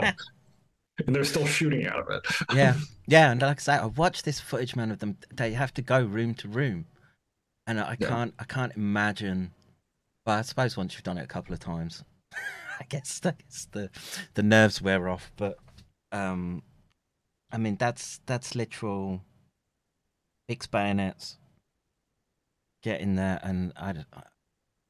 It's just I'm trying to imagine just trying to change mags and stuff in that in that sort of environment when someone's literally and it could be sort of just round the corner, right? You you have to it could be on like six inches of concrete the other side of you, and Yeah, there- there's all hell breaking loose around you. Must be a that's nightmare. terrifying stuff. Yeah. Sure. Wow. The, the, like I said, the, the fact that this is a card that the technocrats wanted to play, man, so gross. So gross. Yeah. no, it grows to the tune of you know hundreds of thousands of people dying. So yeah, and and to the, to the point where I don't, I don't know what's I, I I- presume there's some contractual agreement for you, for you, right? That you you could be me, uh, actually no. I'm I'm separated from the military, so I mean I have a contractual agreement in as much as I have like a non-disclosure agreement with the U.S. government, but I'm Mm. uh, I'm not like part of the inactive reserve right now. Oh, okay, good. So, which doesn't mean they can't pass a law and put me back in it. But r- right now, I have no immediate obligation to go go fight if if uh, uh, Uncle Joe sa- Uncle Joe thinks we need to go mess someone up. God, I, I hope not, man. And I, I just know too many people who are sort of ex ex military have had to do their shit and just um you know they get look when you're young and stupid, right? It just that seems like a great idea, doesn't it? Yeah, when you're when you're young and stupid, it's like hell yeah, I'll go to Afghanistan. Then you're then you're older and you're like, man, I. I mean, I'll, I'll tell you if, if this is something I you know agreed with, I'd sign me up. But uh, I don't agree with this war, so Mm, mm, yeah, and look, like I say, the if you're Ukrainian, I, I kind of get it. Polish, I kind of get wanting to get stuck in the fight, but um, this this isn't this isn't a fight that I'm. I didn't have a problem with Russians, man. yeah, it's not it's not our fight. Yeah. Like, let if they want to, if Eastern Europeans want to kill each other, then you know what? We can. They've been doing that for a long time. They're going to keep on doing it for a long time, and uh, we. Uh, I don't. I don't see what the. In fact, I've yet to have anyone articulate a what where the American national interest is in in this war beyond. I don't know, like Dan Crenshaw saying, like, "Oh, we're weakening Russia. This is cheap." And it's like, yeah, except the fact our economy's in the tank, and also, why do we want to weaken Russia? Where's the Where's the national interest of that? Well, Like, so, I guess you could sell some liquid natural gas via ship. I, I, yeah, I mean, I guess all right, it's good for the natural gas industry, which when inflation is as high as it, as it is, uh, that's like that's like putting a maraschino cherry on top of something unpleasant. Mhm. I know what that So I'm- unpleasant thing is. Stay on stream. How's that? Oh, you can. I would. Cherry on a turd. We know. yeah, yeah, yeah. It's like a maraschino cherry on top of uh, some some some leavings. Uh, but the um, It's like, yeah, our natural gas industry is doing great, guys. Yeah, and the economy, yeah, and gas is, you know, it was up to like six dollars a gallon over the summer, and Mm. the economy's in the tank again. yeah, And it, it, it's like, yes, this is we're not directly spending a lot of money on this war. Indirectly, it's the most expensive intervention we've ever done, Mm. far and away, because of the harm to the, the economic harm to everyone. yeah, So yeah, it's grim. God, yeah, and we've gotten off easy. The Europeans are taking it ten times worse. Yeah, I like to say I've got. Well, yeah, you know, this, this is what my mother said to me. this is a stupid anecdote, right?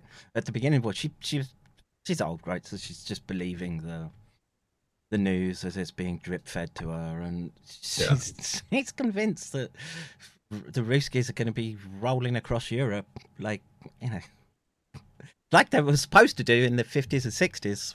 And she when she met my father in the air force, right? But the, the, that's that's nearly seventy years ago, right? It's a different world, and I, I would I had to spend a long time just e- explaining to her that, that that's not the, not the world we live in now, mother.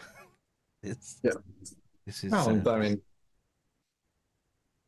but it's it's a neocon adventure, um, and it, it, Yeah, unfortunately, I think there's there's a lot of people, particularly in the old generation, who got raised uh, raised uh, specifically to um, have problems with Russians.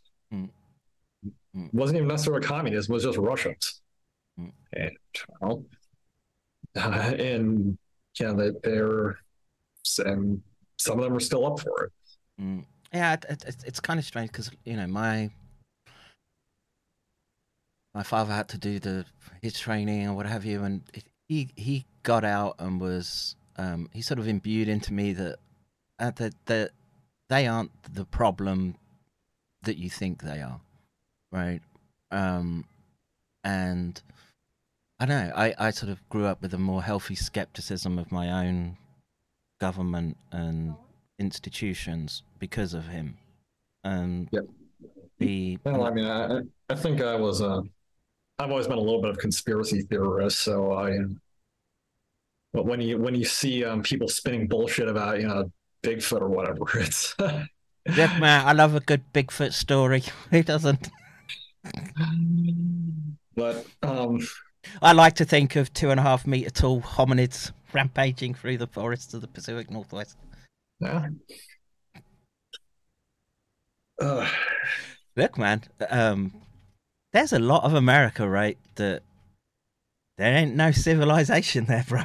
there's really not a lot of civilization, a lot of this There's country. a lot of empty, forested. Yeah, people see the damn things an awful lot for them to be completely fake. So, Mm. Mm. I, had- I, had- let's say I'm, I, I, I'm in the Jane Goodall camp. She, Yeah. she said the same Oh. thing. I just there's, uh, it it would be nice to think that there would, uh, we haven't despoiled the earth so much that there's a Yeah. cousin out there. Yeah. Uh, well, I I mean, considering that if people, uh, I- mean, it, like rumors of a new species of chimpanzees, we'll spend a send a thousand, we'll send a hundred academics with Mm. millions of dollars of grant funding into into East Africa. But um, Yeah, that that happened recently. You know. oh yeah, That- yeah, there's like a rumor that there's like some chimpanzee subspecies ape. out there, and yeah, yeah, Billy, Billy Ape. Um, people were just couldn't get enough of it. But Mm. somehow, you know, people see people see monkeys in North America all the time, and you can't. Yeah, you, you you can't get people interested in it. Mm. They don't care. Yeah, and look, I, I guess the, I guess the only the, the only counter to that is there's so many people hunting with, uh, you know, you've got some big ass animals on that continent, bro. Yeah. So so hunters going out into the and th- look, I know I know a few who do that, right? And surely someone would have shot one by now, right? I mean, I've I've heard of people shooting a couple of them, but it was usually like, yeah, situations where they're hunting illegally or something. And also, I mean, hunters don't generally shoot at things they don't they don't recognize, especially if they're standing on two legs. Right, right. I That's guess. you know, basic basic hunting safety is one, really don't shoot anything that walks on two legs and don't shoot anything you haven't positively identified. Mm, mm. I don't know But- though, right? I mean, pe- people see them. They apparently, even if they're armed, they don't really want. They don't really take shots at them. mm. Yeah, and like I say, there's there's a yeah. I I- it, I defer to Jane Goodall. She's the primate expert, and if she's if she's open to there being a hominid like that, I am too. I'm not. I'm not. I'm not going to reject. We, you know, it wasn't so long ago that we found uh, what they called Floresiensis, the little um, Oh yeah, the little uh, new Hobbits, right? things like the little Indonesian hobbits. Yeah. Mm, mm. And that you know that was that was fairly recent archaeology, and Oh yeah, those, those, those were alive quite recently. Mm. Um, And- yeah, probably several thousand years ago. Yeah. And you you can um, what's the Cro-Magnon man? Have you have you ever looked at a Cro-Magnon skull compared to a human skull? No.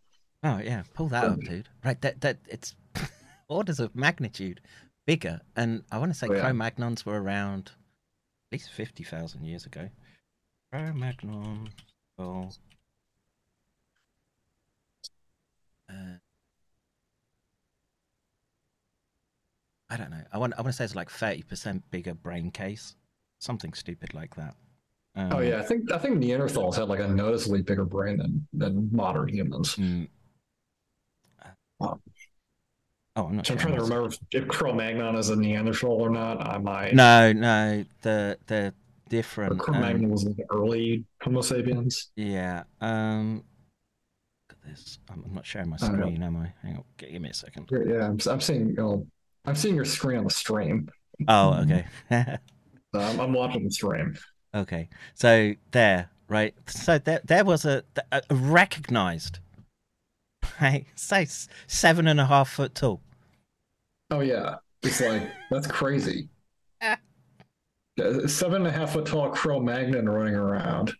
That's that's nuts. I didn't know about that. Yeah, and I wanted to, I want to say yeah, at least uh, human remains twenty eight thousand. Yeah, so within fifty thousand Oh years. yeah, yeah. Mm. Oh yeah, that that yeah. I have heard a lot of stuff about like giant, like historical giants. I haven't looked Mhm. too far into it, but it's that's crazy. But yeah, Cro-Magnon is a is a thing, and Yeah. the um, I don't know. I mean, how how many feet is Bigfoot supposed to be? Like around that. Um, although they, they can get bigger. I've heard up to nine, ten feet.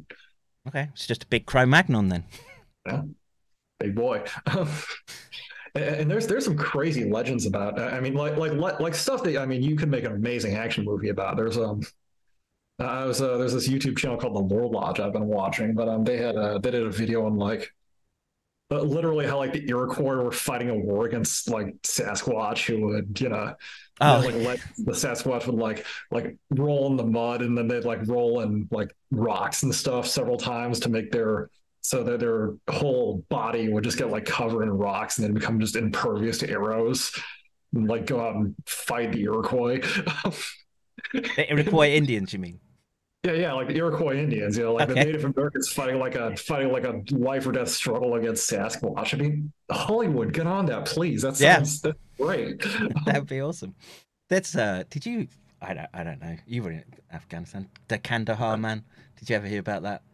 I, I've heard about it online. Uh, Now, I was not in Afghanistan, but I've, I've heard rumors about that, but nothing from like all like on the internet, nothing from actually Mm. inside the military. Like, No, no, no, uh, no secret details you could. no, I, I never, I never heard from any spooky people. Like, yeah, we found a ten foot dude who killed some of our guys. That, that, that's that sounds like some Reddit creepypasta shit. Mm, I, I, I mean, I don't know. Like I said, I've, I, Yeah. I just heard the, the rumors, and look, No, I don't spend. I, I, can tell you, I never at any point in my military career heard anything about that. Okay. is that is that that non-disclosure agreement you were mentioning earlier? No, that's that's not even. I can just tell you, I never heard anything about that. Okay. but that's a that's a crazy story, right? If it's true that um Yeah. they had to send Oh yeah, it is. whole squad up there. He's a Yeah, cannibal. Yeah, we're we're not we're not in confirm or deny territory here. We're just in deny. yeah. Wow. The Oh, thing is, from a military perspective, if you could get your hands on like a living specimen like that, this this is where all the genetic engineering Yeah. would, would come in and That'd be, uh, that'd be scary. Yeah. yeah yeah a- Anyways, I think this is probably a. yeah. So Probably, what, yeah, once you reach that Bigfoot, about it. that's No, we're talking about Bigfoot and uh, the giant of Kandahar, and I. If, if this keeps much longer, we're gonna start talking about UFOs. So I love it. We should just do a which they UFO may be stream. or real recently. So. Wow, do you, do you believe that? I, I don't know what to make of that. Uh, oh, the the well, I, there, there's. I mean, now first of all, just to preface this, the UFO community is full of crazy people and is very like kind of internally schizophrenic. And also, I'm not part of it at all. Hmm. I only follow UFOs very casually. Well, I, I loved them as a kid, right? And so oh yeah, same, same here. Um, but but I mean, I think it was it was sort of the, the the news story of the decade that wasn't was the fact that U.S. Navy came out was like. Like did the disclosure that everyone had been been looking for Mm, for mm. decades. They're like, yeah, these are real objects. We've run into them plenty of times. Mm, and we don't know what they are and they're they have crazy you know properties and capabilities and Mm. they, they were totally upright about forthright about that and it, it's almost like it goes it's almost like the going back to the illuminati you know the the Mm. illuminati the regime right it's almost like this sort of got released to almost uh tank the story because it got released and the mainstream media showed very little interest. Joe Rogan did though. That's all that counts. Yeah, yeah. I mean, it got released, and the media showed the media like yawned over it for some reason, and then we haven't heard much about it since. Mm, It's mm. almost like they, it's almost like they uh, intentionally skunked something. I don't know. I don't know what. Mm, yeah, it's I, I I don't know what to make. It, it's just uh, what runs through my mind is the Wernher von Braun.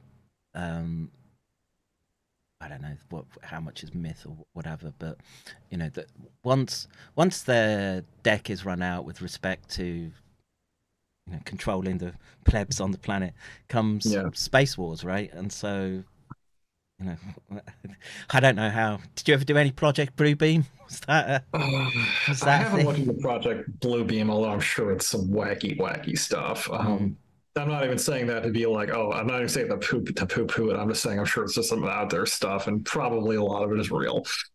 Well, I, I, don't know. Just even even if you were sort of uh, spoofing radars and holograms in the, the sky, I mean, there there is a military. Wasn't that like some plan to like fake an alien invasion or something? Well, that's that's the Wernher von Braun um, deathbed confession, right? That there that eventually comes the um, the fake alien invasion, and um, I guess if the mechanisms. Well, of- I mean, considering you can identify as anything these days, I'm surprised. like Wolverine man. right. Go and uh, as long as you just gun down Christian kids, you you can uh, you can get away with uh, wow, you can get away with murder now. Yeah. You really can, unfortunately. Mm, yeah. All right, dude. I'll, Yeah. you get on Yeah, the rest of your day. like Yeah.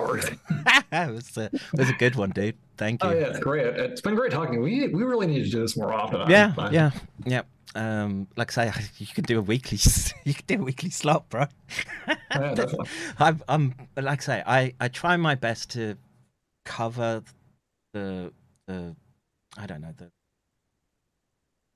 media spin on spin on stuff and just what Yeah. looks absurd, and I don't, I, I see too many people who are, I don't know, couch warriors. I guess is a, a, a way, Mhm. Way of Oh, yeah. it, and I try to make a point of just speaking to military and ex-military types, and that's I, I only because I I well part part of me thinks that if shit's going down globally, I want to I want to at least know people who can operate under pressure, right? Yeah. That's that's my sort of reasoning, and whether whether I've got a bolt from here or so, someone's got a you've got to leg it from every you, you've uh, plotted yourself up that Yeah. you know i can say i've i've worked at building out that type of network and the this is why i'm sort of anything that i sort of make i'm investing it into building out the having a server architecture and so there's a, a portal into the window uh, the internet that's outside the purview of these well, i would consider bolshevik tendencies Mhm. coming through and if that seems like a worthwhile fight to me and, No, definitely. um, Yeah, it's, it's I mean, we're uh, the, the the way I the way I think about it is um we're so this is something I've seen a lot of the time is usually what actually happens is worse than what what you foresee as being the worst case scenario. uh, say that again what what, what you I said what, what usually ends up happening is much worse than what you foresee as being the Oh, worst right, case you know, out of any given thing. Mm. Um, yeah i mean who would have predicted what we're dealing with right now Yeah, well, uh, not only who would have predicted, okay, Russia's going to invade Ukraine, but also it's going to turn into this kind of shit show, which is, it's it, in a lot of ways it's worse than the worst case scenario for both sides. Mm. like Yeah, it's, it's- it much just- nastier than worst possible outcome possible in in any I, I, I, I, know it's just another question for you brian ah, you'll regret saying uh, do it more often I probably did. Uh, I, I did. I do enjoy talking. I'm not sure I'm up for three hour stream every week, but I'm sure they certainly have to talk to you much more frequently. yes yes um well you know I, I guess if things just snowball from now, and well, we said this last time, and we've just had the back meat Yeah. grinder for three Well, the, months. the, the Russians spent all winter punching away on this almost the same front line. so Mm. we'll, we'll, we'll s- I mean, I think we'll, what we'll need to see is, well, come the spring is come the spring, are things going to start moving again? I think they have to start moving again. I'm not sure what direction they're going to move in. Mm. Um, and I'm not sure, uh, but I mean, I think I think the Russians are, are. I mean, I think my bottom line is the Russians are well prepared to um, to change things up in their favor significantly come the spring. Mm. Yeah. Well, we can but wait, right? So. Yep, gonna have to find out. All right, Todd, I'll let you go, and uh, you have a good weekend. Absolutely, you too. You you as well. Mine's mine's over with now. Just No, um, you take care, bro. I'll see you in the next one. absolutely. Take it easy, Kevin. Bye bye. All right, folks. There you go. Uh, um, where was I? Uh, yeah, I think I'm going to wrap up, folks. Let me just see. I want to say thank you to uh, someone sent a dono earlier. Uh, Daisy Mouse. Thank you. Much, much appreciated. And uh, let me just check uh, the other um, revenue streams. Keep the duck in the fight. Uh, no, that's the wrong tab. How do I switch off? Does anyone know? Like, Google now shuts down web pages, right? You open it and then it goddamn has to reload again. and how do you switch that off? They've they've touted it as a memory saving uh, feature recently, and um, fuck them. It, it wrecks everything. I can't just click on a tab. It has to reload. So uh, I want to say thank you to Laura. You can both have a chemical Ali.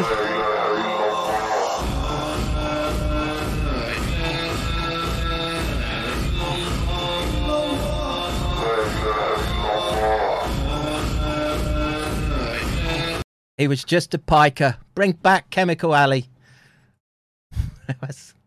more sane times. All right, let me do that. And uh, yes, lots. I see lots of thanks. Maybe I should. I should, of course, attend to the chat. Just see if there's questions in there. Really, really quick. Um, let's see. The craziest thing about this conflict so far is that frigging PMC has been able to defeat all of NATO. To me, this is absolutely bonkers. Yes. Um, see, also says Cokehead from Kiev and his little hat masters from DC are true monsters from pushing all those people into certain death. Well, Brands, what can I say? They always, always come through. Uh, let's see. For every dead, there are seven injured. Like, like I say, I watched this footage, right, and like the this drone dropping hand grenades onto people, right? It seems it seems quite an effective strategy. But you watch that, and then you just watch the dudes writhing around on the ground. Fuck that. Let's see. Uh, so did it cover tungsten? Uh, it's the revenge for the pogroms. Is is it? Uh, look at running the war. Nuland, Blinken, Kagan. It's all about pogroms. Hmm. Yeah, yeah, I know about uh, Nuland's family being from Odessa. Uh, let's see. Remember before the war when the German defense minister quit because of the way they were treating Pappy Putin? I don't. Russia has a strong culture and is resilient. Putin did not want to enter into NATO and could have placed restraints and a stepping stone to being led into the EU. They turned down. Um, I don't want to see. Look, right. being being the nationalist that I am, I liked Europe. Look, uh, the the, the wars and the bloody history, etc. Um, well, all banker wars, but I liked France and Germany and Italy being these separate, different countries and entities, right? Making them all operate under their uh, unified currencies and um, bureaucracy and legislation hasn't hasn't helped those countries in my mind. And uh, let's let's wind back the clock a little bit. Uh, mentions about new Khazaria. Um, yeah, look, that's that's a hypothesis that I think um, it can't be dismissed. So um, you, you, it must be entertained at some level, and I guess time will tell. Uh, let's see. U.S. Navy will be fucked if we go after China. Ships are full t- to fight a fort. Our Blue Navy will be at the bottom of the sea. Ships are full to fight a fort. Hmm, interesting. Never heard that before. Uh, let's see. India will never side U.S. against China. India will never side with the U.S. against China. India can give China a bloody yeah. I'm sure India can, but um, beyond the beyond like the Himalayas and that that region, I, I I can't see India driving into the Chinese heartlands.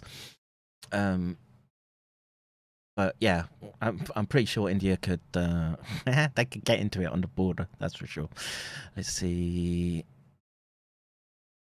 Uh, South Korea still bans Fukushima food products. Do they? I don't know. I eat it. Uh, let's see. Japan is now trying to attract immigrants. Ah, hardly. Uh, let's see. Japan's government also made a plan to get single people to start dating and have kids. They unveiled the plan like a few days ago. Oh, interesting. Let's have a look. Um, look, man. All all I can say is, um, I fancy my boys' odds when they uh, when they come of age. Oops. Oh, I wanted a link, surely. Japan unveils proposals to promote marriage, raise birth rate. Nice. I'm all for it. Uh. Yes, last chance for Japan to reverse its declining births. Yeah, let's say I put my boys to work.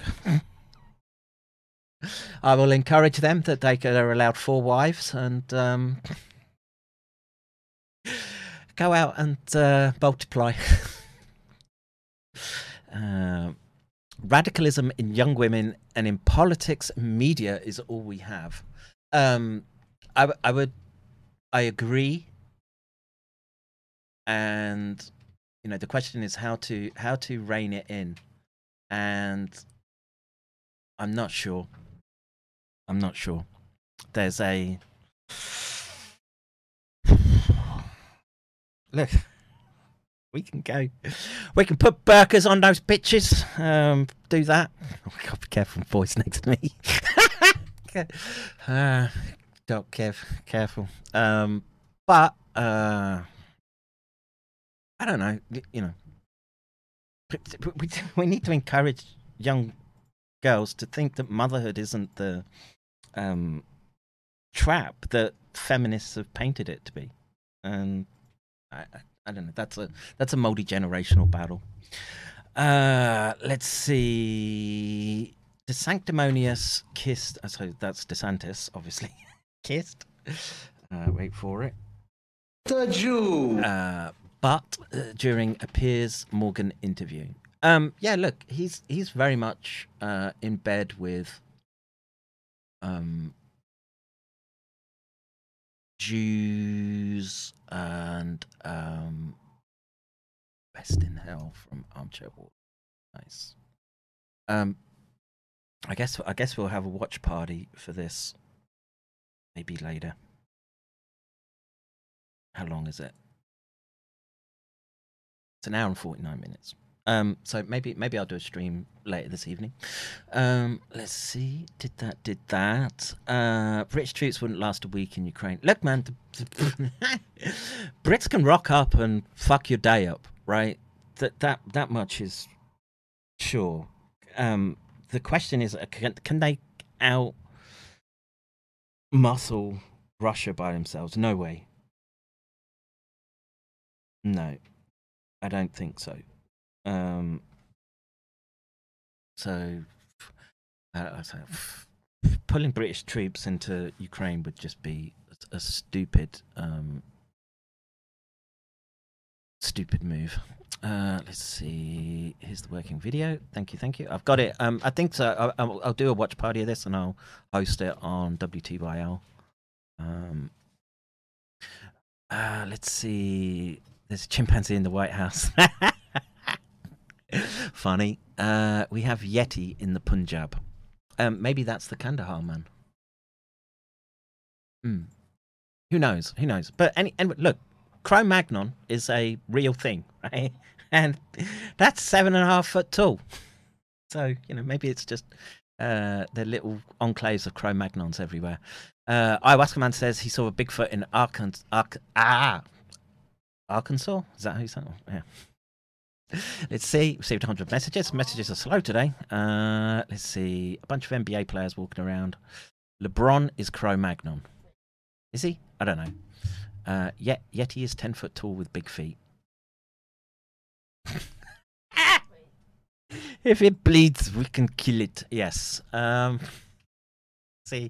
lots of uh, lots of love for armchair warlord. Good. Um, identify as a Russian bot.